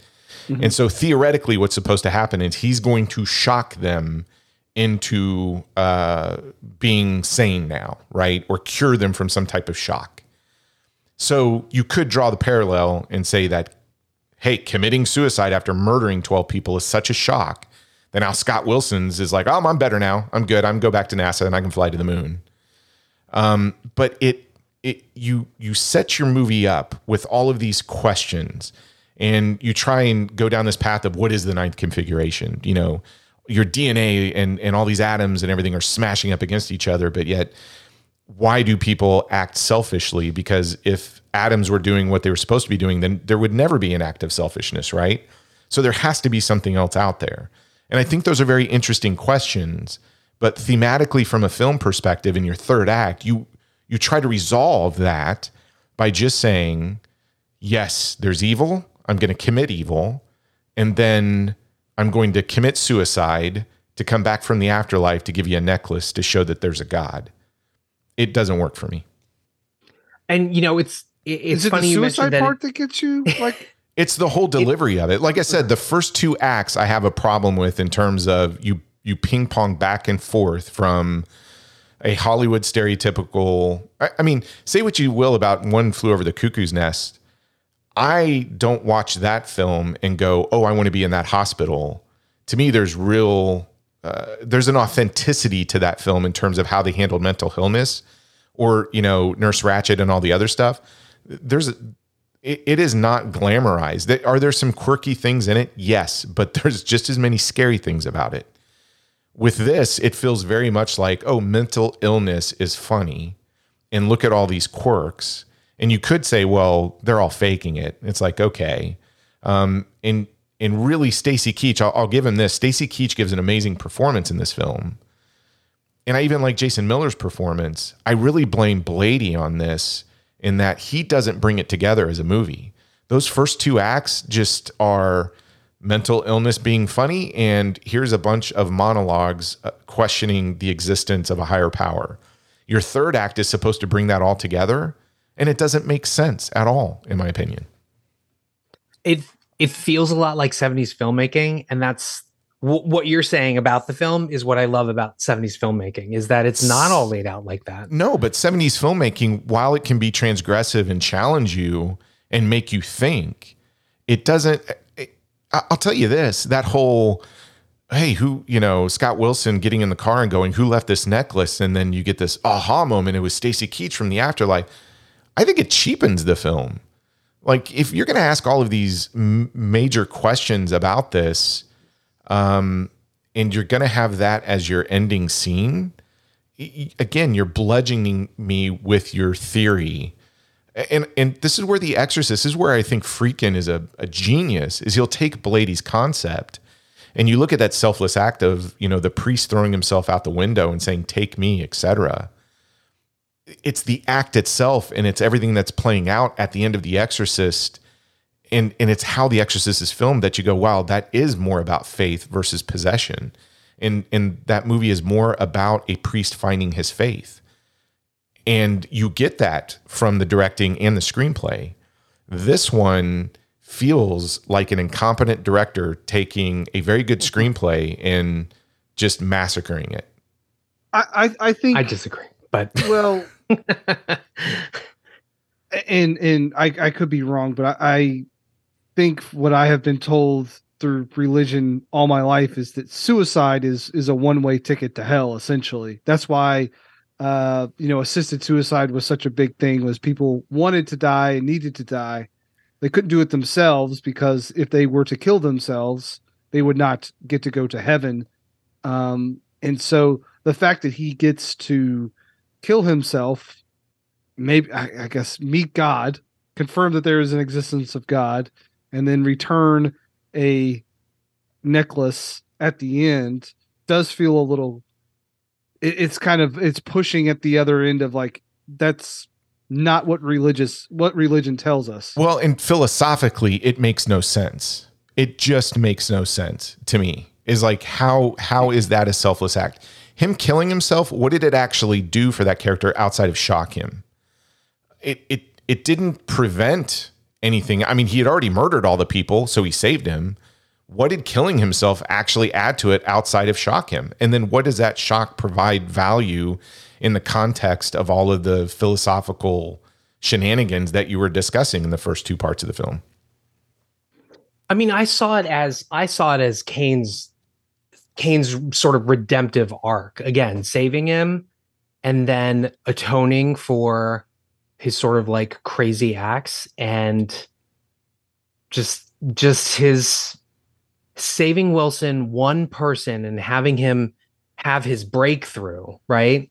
Wilson was able to finally admit to himself why he couldn't go up there, what he was really afraid of and that was i mean that was how he helped wilson and then he was finally able to atone for his atrocities and the sort of craziness in vietnam. Or he he actually here's here's a theory.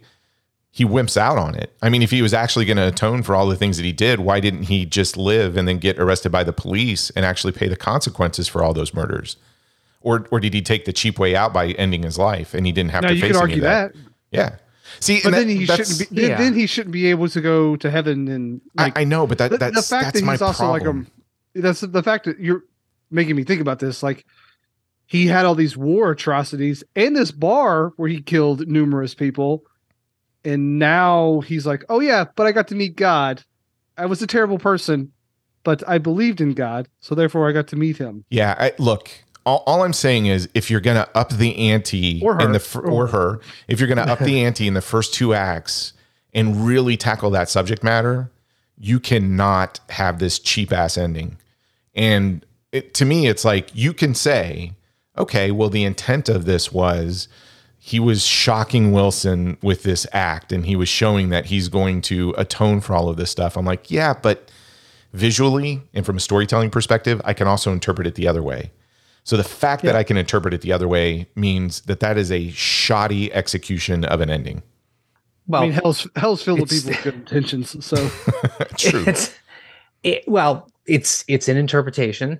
You took one side, I took the other. I, I agree, but again, um, as subtly i think troy's trying to tell you that you're wrong jose I, I am, uh, I know. I- all I'm it. saying is, is I get this, and and again, you you could go back and say, well, Troy grew up Catholic, and to Brad's point, suicide's a bad thing, and it's like, yeah, you know, all life is precious. Um, that's that's the Buddhist side of things. So ending your life in such a way, I don't understand. And again, it could be my personal beliefs, which is why I asked those questions at the beginning. It could be my personal beliefs that are getting in the way of my being able to see what the message is at the end of this film. But I would also contend that from a storytelling perspective, as a film, it's messy and not messy in a good way.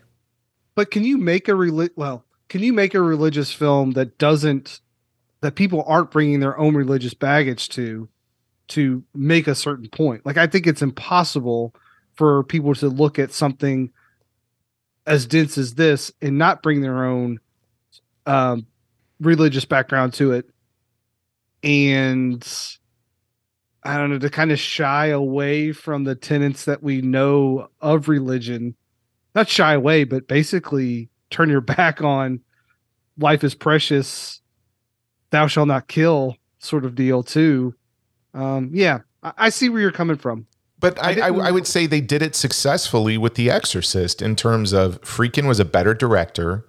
Uh, and, and, you know, I know Friedkin and Blatty had differing views on how some of the aspects of that film should have been completed. And, Yeah. you know, Blatty got to go make Exorcist 3. But The Exorcist 3, while extremely interesting and a good film, nowhere near the masterpiece that The Exorcist is. And, and oh, I, I, I hated the Exorcist thing. Well, and, and to me, it's like, look, I, I think some of the things that you did here, you actually got right in The Exorcist 3 in, in some of the debate and things that you were doing um, to a certain degree. But this one, like I said, my biggest problem is the first two acts, I'm really struggling with those two issues that we talked about, right? The the cliche Hollywood crazy's funny, and then the bludgeoning of of philosophy. And then when you get to that third act, it's like you could have saved me on that third act if you had brought it all together and you actually made something that was impactful and powerful. Instead, I think you make some choices, some character choices here that don't make sense and don't resolve things. I don't think Stacy Keach's character has a good story ending or arc. And then you get this last sequence of the medallion and everything else. I'm like, really? That's that's what you're ending on? Um, and now it's like, okay, I I really I really don't I don't I really don't buy the messaging. I I love the provocative nature of it. I still, I still stand by the fact that I think it's, it's kind of a mess. It is. I'll say this: it's only provocative because somebody actually made a film that asked these questions. But in terms of imagery and actual substance, outside of just asking the questions, it's not very provocative. I, it's it's more cliched than provocative, in my opinion. Your opinion. My opinion. Yes. And I'm sure somebody's going to write in and tell me how much of an idiot I am. Go, I, I, hey, look, I would love somebody to take this film and walk me through it thematically from start to finish and actually point out how the third act is going to tie all this stuff together. And it cognitively makes sense given the questions that they ask at the beginning. Because if you're saying that his suicide is the equivalent of another person throwing himself out on a grenade, etc., I would say that is bullshit because nobody he didn't save anybody from this outside of provide a shock for a character and if you're telling me that shock is what made him sane uh, no I, I don't think so I I mean, look, I think that we you will come across films in the past and in the future that are going to raise questions and not necessarily answer them and I think that's part of the beauty of this one. um no it answered a question it just answered it poorly I'm look, I'm being really harsh on this film only because it swung for the fences. It elevated itself in its subject matter for to say, hey, take this thing very seriously because we're asking some very heavy questions. It's like, I'm there. I, I love it when directors do this. But when you fumble it, in my opinion, then you, you should be taken to task for that. So I know a lot of people love this and it's got a cult fill stat. And I've, I've read the great reviews on it, but I've also read the other reviews. Um, and and I don't disagree with the whole thing of it's not that it's a bad film, it just comes off as an awful stage play at the end of the day. I kind of like its balls. Yeah. Yeah. I- Hey, Me too. it's got him. It tries. I just I don't I don't know. I again, I Blatty's swinging for the fences. I love that. I love that aspect of it. Um, I think it's super admirable. Yeah. Well, you know what? It's got me wanting to go read the book now because I'm looking at this and going, okay, is this a question where Blatty was more successful in delivering his thesis through print versus film? I'm going to go find out because I, I, I want to read this book so badly now. But I can tell you from start to finish, from that opening song all the way to the final shot of finding the necklace, it doesn't work for me at all. It, it cohesively, it's a mess. So I'm just going to tell you that it's really more like a novella because it's not it's not very long. And it spends a lot of its time um almost like a debate in some ways the way Le- legion reads as well. Le- legion reads as a as almost like a, a seminar slash philosophical debate Yeah. um uh with some thriller aspects. Uh but ninth configuration i'm gonna say the movie and the novel make good companions but i don't know that you're gonna get an answer from the novella Well, but again, I may enjoy that because if the debate is at least interesting, and then I walk away with just saying, okay, these are questions I need to go find out myself. Great, awesome. I mean, I would I would have loved a film that had said, let's take this concept of this story because I, I think there's a really interesting concept and story here. And if I walked away with, oh, I have all these new questions about my faith and my religion, um, I, w- I would have loved that, and that film would have had a really positive impact on me. But the fact that it it, it asks all these questions and then delivers an answer to you, I'm not saying, hey, look, I'm not saying I disagree with him. There's a higher power. Don't get me wrong. What I am saying is, I think your example or your part of the debate and the thesis that you're showing is malarkey. Wow. So that's my hot take on the ninth configuration. I was really the trying- rest is silence Yeah, sorry, but I mean, I don't, I don't discredit your feelings or your interpretations on this. I, I'm, I'm glad you love it, Jose. It's got me wanting to wa- read the book. I'm glad Brad looks at this and says, "Hey, I want to dive back into it because I caught the 25 percent." Hey, this is a good movie. Go check it out from from that aspect, from the basis on YouTube. But I would also not be surprised if somebody watched this thing and walked away and just said, "Yeah, I kind of agree." Like the first two acts, it's it's comedy debate comedy debate philosophy right and you get to that third act and you're you get the twist and you're expecting it all to come together and the way he tries to pull it together it it doesn't set well so any any other final thoughts on this one nope Nope. no all right well, i'll ask you guys the question um, jose i'll start with you we just got done having a lively debate over 1980s Yes. the ninth configuration is this film a bomb It is not a bomb. You should everybody should check it out. Awesome. Have you ever called anything a bomb on here, Jose? Yes. I- yeah, he has. Wait, didn't I do? Didn't I call Pop Star a bomb? Did he? I have to go back and look. We we keep Feel like track I of it all. called I just got to go back and look at it. Okay. I think I called that a bomb, and I think I think you've had a couple that were a bomb that surprises. Top. Dog. Did I hate Oh, Top okay, Dog? Maybe. come Well, on, come come on. Jose. That's That's not a real movie. yeah. all right, Brad. 1980s ninth configuration. Where are you landing on this? Uh, I'm going to say not a bomb. I I I like the challenge of this film, even if it doesn't come together as grand as Blatty wanted it to. Still made me think. Okay. I'm gonna give my first bomb of the year. Uh, I, I noticed I haven't given one. Was out. that your first bomb of the year? This is my Wow, first we're almost bomb. halfway done. You Yeah, made it almost six months in. Troy. I know. Um, and I should love this thing. I should. We're almost in Q3, Troy. I know, but I'm. I'm gonna say I love Q three. You did go back to work. I did. I, look, I I love the story. I love Stacy Keach's performance. Um, I know I spent a lot of time ragging on things, but uh, I, I love the production design. To be quite honest, that that castle's amazing, and the fact Yeah. that they set everything there. But I think ultimately, while there are things I really love about this film, and if you should see it, you you know the Stacy Keach performance, that bar scene, while while it feels kind of weird, it's a standout scene. Um, there are things to like about this film cohesively. And, and I'll say this for me, it's marginally not a bomb. I would almost put it in the, it's, I'm sorry, let me say that again. It's marginally a bomb. I would almost put it in the not a bomb category, but I can't, I just can't give myself um, the mental capacity to say, take the first two acts and that third act, and do I get the resolution that should be out of a film like this? In, in my opinion, no, it, it doesn't work for me. But it's marginally a bomb, in my opinion. But it's still We should also we should also mention that Blatty shows up in this as Oh, he does. Yeah.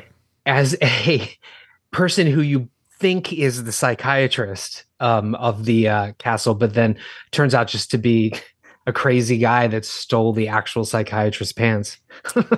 Yeah. I mean, writer, director, producer, and star of his own film. Um, yeah. I, hey, look, I think I, I think his stories are best when somebody else directs it. That's my opinion. Yeah, you might you might have something there. yeah. Uh, Brad. Yes, should- sir. We should put the data in and fire up Robo Reviewer, right? Oh my god, yes! I've been waiting for this. Okay, here we go. I have no idea what this thing's gonna spit out. Um, we'll see. Here we go. Hello. I'm gonna make the sign of the This cross. is the only reason you would want to listen to this lousy podcast, so here is Robo Reviewer 1000's review of the ninth configuration. Wow. Beep. Boop. Beep. In his transcendent film The Ninth Configuration, director William Peter Blatty ventures into the depths of the human psyche, constructing a complex narrative that challenges our perceptions of sanity and the very nature of existence itself. Inspired by the novel Twinkle, Twinkle, Killer Kane written by Blatty himself, this 1980s gem emerges as a thought-provoking masterpiece that lingers in the mind long after the credits roll. Blatty, renowned for his work on the seminal horror classic The Exorcist, deftly deviates from the expected genre tropes, instead delving into a deeply philosophical exploration of the human condition. His narrative centers around an enigmatic mental institution nestled in a remote castle, where troubled military personnel are sent for rehabilitation. At the heart of this asylum lies Colonel Kane, Stacy Keach, a man wrestling with his own inner demons. The ninth configuration not only mesmerizes viewers with its haunting visuals but also enchants them with its poignant performances. Keach delivers a tour de force portrayal as Colonel Kane, capturing the complexities of a man teetering on the precipice of sanity with remarkable nuance. His tortured expressions and introspective soliloquies echo the depth of his character, leaving audiences mesmerized by his haunting presence.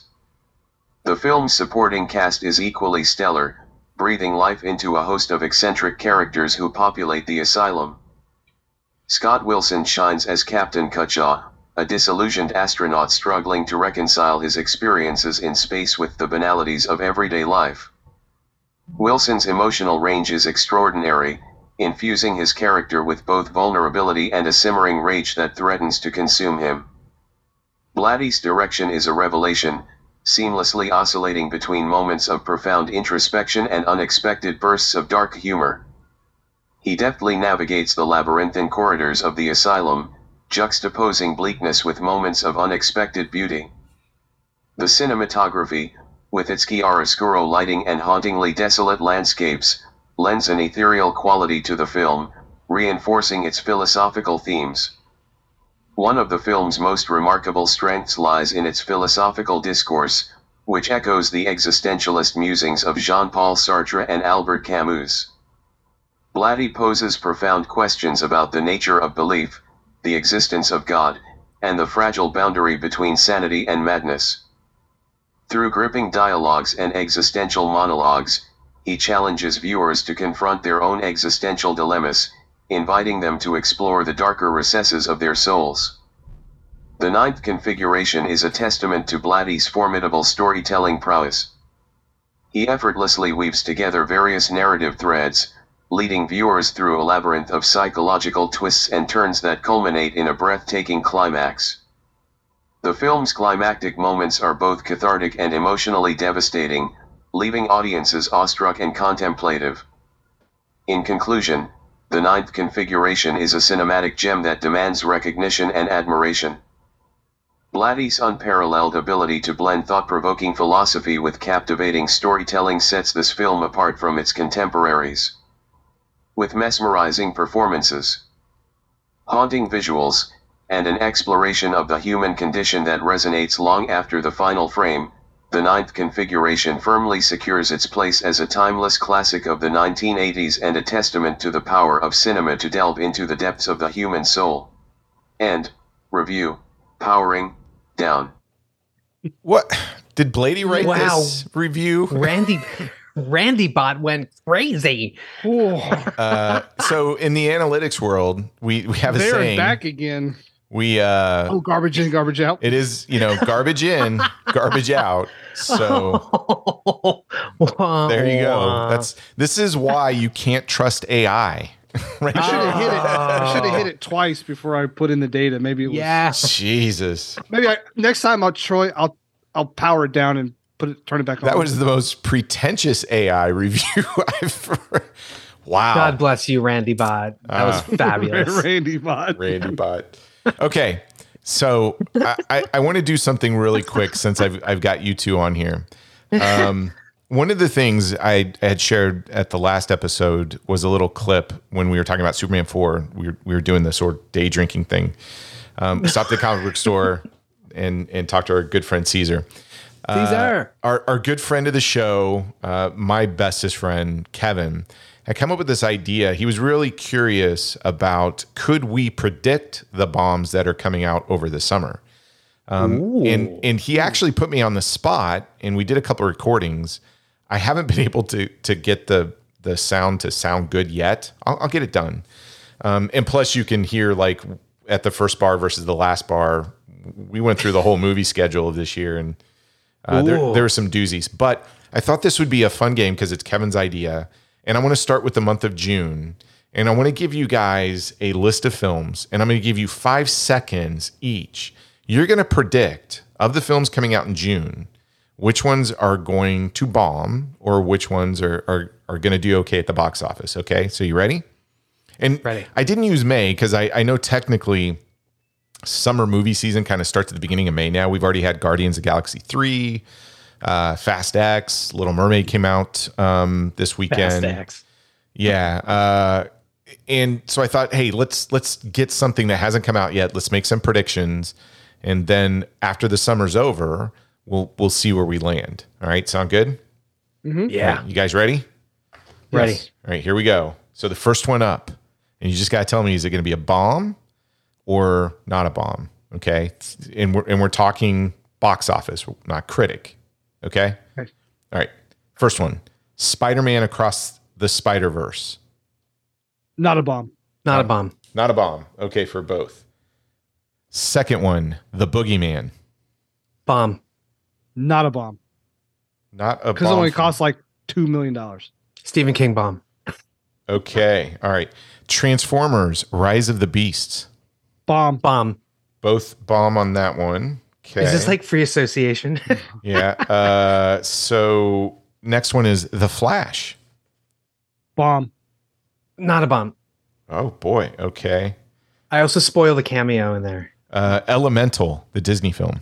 Bomb. Bomb. Two bombs on that one. Okay. The Blackening, horror comedy coming out. I don't even know what that is. Bomb. Jose says bomb. What about you, Brad? The Blackening. Is this a culinary horror? The Blackening. Yeah, I'll go. I'll go. I'll go. Bomb as well. Bomb. Okay. Because Mm-hmm. I have my ear to the ground, and if I haven't heard of a film that's coming out, then the general public has definitely not heard. of it. Okay. Okay. What is the Blackening? Go watch the trailer. Go watch trailer. No hard feelings. The comedy. Oh, that's that's the Jennifer Lawrence film. I'm gonna say that's a bomb. Not a bomb. Bomb and Everybody loves sexy bomb. Jennifer Lawrence. All right. How about this one? Asteroid City, the Wes Anderson film. Bomb. Okay. Not a bomb. Not a bomb. Uh, oh, this is a big one for me. Uh, Indiana Jones and the Dial of Destiny. Not a bomb. Not a bomb. Really? Financially, I think critically it's gonna get hammered, but even as bad as that last one was, it still made a lot of money. So Crystal Skull X. I'm going to show my hand on this one. Um, I think this is going to break my heart. I I think it's going to bomb. It it could, yeah. It, it costs a possible. lot of. I mean, I think I I I think our good It's friend. probably got to do like 700. So it's it's one of those films we've talked about this like Fast X, Little Mermaid, etc. These budgets are out of control of like 350 Yeah. million, etc. Indiana Jones had a ton of reshoots and and I think it's got to hit like 800 900 million in order to break even. Um, I think like Fast X, it's probably going to make all its money overseas versus here. Uh, well, the the other thing that that I I don't think it's going to be a good film. I'm going to say that now. I think it's going to be an Indiana Jones in name only, which is going to piss me off. Um, and then Mission Impossible moved up its release date, and I think Paramount knows this is going to bomb. So that that's my conspiracy theory. Yeah. they coming for that. Yeah. Last one, which I, I don't know anything about this film, but apparently it's a theatrical release. It's done by the producers of How to Train Your Dragon, etc. Ruby Gillman, Teenage Kraken. Bomb or not a bomb? Oh, bomb. Bomb? Okay. Bomb. Bomb. All right. I've recorded your answers, gentlemen. Uh, I'll try and, and get the recording when Kevin and I went through this so I can put mine on there because I don't I don't want to second guess. Oh my god, Uh, I can't wait. So on a level on a level of slurring, the Caesar clip being like on a scale of 1 to 10, the Caesar clip being like maybe a 4. How were you, how is your slurring meter on this? Well, let's just say when we get to the end, uh, like the December, it's bad. So, but the, the problem is the audio didn't come through real clean because we are some noisy places while we were doing this. But Kevin had a great idea, and I'm like, this is fantastic because one of the things Brad and I typically would do at the end of the year is we'll we'll pick films that bombed this year and ones that we want to talk about or um, that are our And favorites. yes, that we Jose. Babylon is already on the list, and you and Well, Justin Babylon was on. last year, wasn't it? Woohoo! Oh yeah, yeah. But sorry, Yeah. So Woohoo. it doesn't count for this year, Brad. sorry. Yeah. Meh. Burger. Um, Um, yeah. wait, Troy, will you will you type this out and I will do this on Watch Skip Plus with Red? Okay, perfect. Yeah, so I'm gonna I'm gonna get these answers real quick. For Spider-Man Across the Universe, both of you said not a bomb. For the Boogeyman, Brad said not a bomb. You said bomb. Transformers: Rise of the Beast, both of you said it was gonna bomb. The Flash, Brad said that was gonna bomb, but you Jose said not a bomb. Elemental, you both picked a bomb. Uh, the Blackening, both of you picked a bomb. No hard feelings. Brad said it's gonna bomb. Jose said not a bomb. Asteroid City, Brad said not a bomb. Jose said that one's going to bomb. Both of you thought Indiana Jones was going to be a not a bomb, and Ruby Gillman, Teenage Kraken, is going to be a bomb. Did I did I get that accurate? Sounds right. Awesome. All right, we'll keep track of this. Uh, Brad, we got I don't feel good about Indiana Jones, but yeah, okay. Uh, we got some feedback. You want me to read it real quick? please do. Okay. It's from our good friend Michael. So the subject of his email was uh, faster than a speeding bomb. So I think he's talking about last week's movie. All right. I recently revisited the Batman films, which have a lot in common with the Superman films. The first two films are great. The third film's okay, but it falls apart with the fourth film. But unlike the terrible Batman and Robin, which doesn't feel like a Batman film and has nothing good about it, Superman 4 does at least feel like what had come before, and it's a lot better too, despite its many faults. I watched Quest for Peace a lot on video. I love the final battle on the moon and the film in general, unaware of what had gone on behind the scenes back in 1987. No one sets out to make a bad film, and you have to wonder how this would have turned out if the budget hadn't have been slashed. It's similar to what happened to Star Trek V: The Final Frontier, another film which I have a soft spot for and will defend to my dying days. I think we're going to talk about that one at some point. For those that might face I'm making. Okay. Uh, it- this is this is where it gets really good. For those that might be interested, there is a fan edit called Superman Redeemed, which combines Superman 3 and Quest for Peace, in which Nuclear Man Scratch makes Superman turn evil. It basically removes all of the Richard Pryor supercomputer footage, and it's a more cohesive film as a result. As always, keep up the good work, Michael. Man, I, I need to go see that cut now. That's awesome. Ooh, yeah. Thank you, Michael. And I was not laughing at your opinion of Star Trek Five. I just know I did not enjoy Star Trek Five. yeah, that's uh I'm so I couldn't tell you a thing about Star Trek Five. It Yeah. was not entirely successful. just remember that scene about why is why is God asking for a spaceship or something like that? Um oh my God. and, and the boots that movie was a mess. the A boots huge- the levitating boots where they had the green screen in the back or I don't know what it was and Wait, Shatner directed that, yeah? yeah. we got to talk about that thing. Uh Jose, what's going on over at Watch Skip Plus? Uh, well, after we completely tore apart Fast X, um, we ended up choosing not to review The Little Mermaid, which would have been the easiest choice, I suppose. And we went with something called The Machine. And Bert Um, Kreischer. Yeah. Yes. Uh, who I had no idea who Bert Kreischer was. And then I low key discovered that he was one of the voices on Two Bears, One Cave, which I had been listening to I mean, for quite some time. He's one of the hosts. Yes. yes, I know. And yet, for whatever, I guess because I'm in love with Tom Segura, I think he's Oh. sexy. So I just kind of ignored Bert. But uh, yeah, we we reviewed The Machine. Interesting, interesting film. Mark Hamill. so that in should that, be coming right? out Thursday. Yes, Mark Mark Hamill, Hamill, is in that. Okay. I, we, we're a fan of his stand up around here. He's he's quite a funny I've, comedian. se- I've seen him stand up before. It, it's we saw him live, my wife and I. It was pretty funny. Really, you saw him live? That's Mm-hmm. awesome. I checked out. Um, I did not check out The Machine because I didn't want to ruin the movie, but I watched two of his specials and found myself laughing. awesome. I do like that guy. Uh Brad, what Yes, I, I think next episode's a special one because I It- it is. is my pick. So you want to and but you and I came to this one. Um, it was pretty unanimous because we were trying Yeah, to find a film like what what should we do for the big one? yeah. Usually for big episodes, which next week is our three year anniversary episode. Um, wow! Congrats. So Troy and I came together, and we are doing Grindhouse from 2007. So Yeah. we will do both Planet Terror and Death Proof. Yes. That's going to be an interesting watch. So I'm that ass- theater experience was my jam. I'm assuming you have the Blu-ray has both with the trailers and everything else, right? Absolutely, yes. Okay, so that's what we're going to be. We're not going to be watching the movies individual. We're going to try and get through it all in one setting. It's, That's grind, it's Grindhouse. it's Grindhouse. So we're watching them back to back, right? Mm-hmm. Absolutely. Yeah.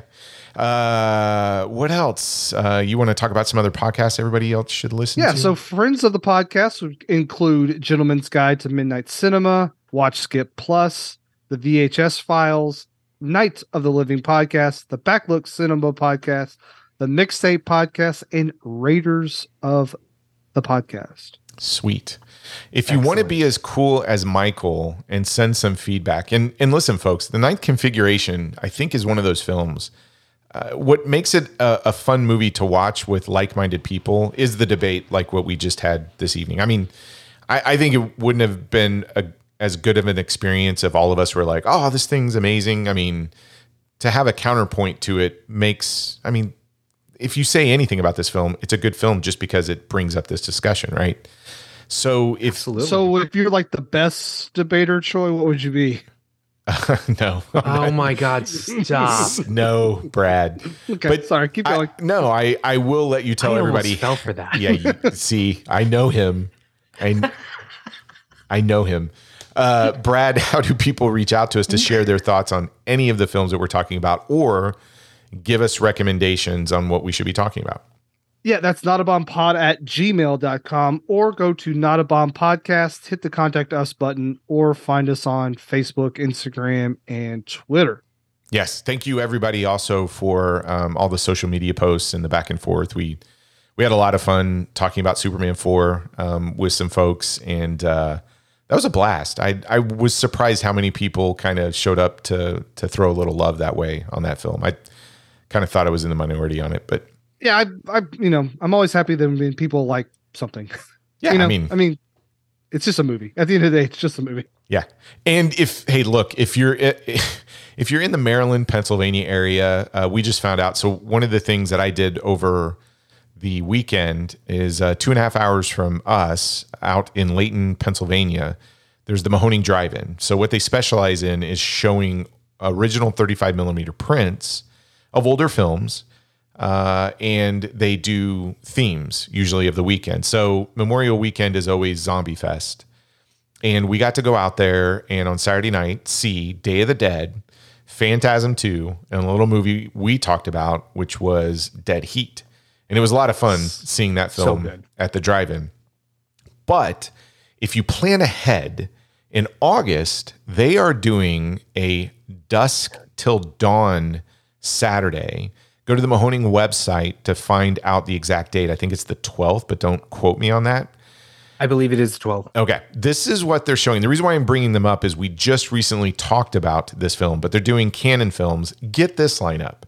You're starting out with American Ninja, then you move over to um, what's the breakdancing film? Breakin'. Breaking. Break One of my favorites. That's right. You do Breakin'. Then the movie that we just recently talked about, Masters of the Universe. They're showing that as the third film. And then uh, the fourth one is a Charlie Bronson, like uh, 80s actioner, Kinjite the Forbidden something. Um, I, I think I rented it on a VHS at one point. But yeah, they're they're actually doing Cannon films from dusk till dawn.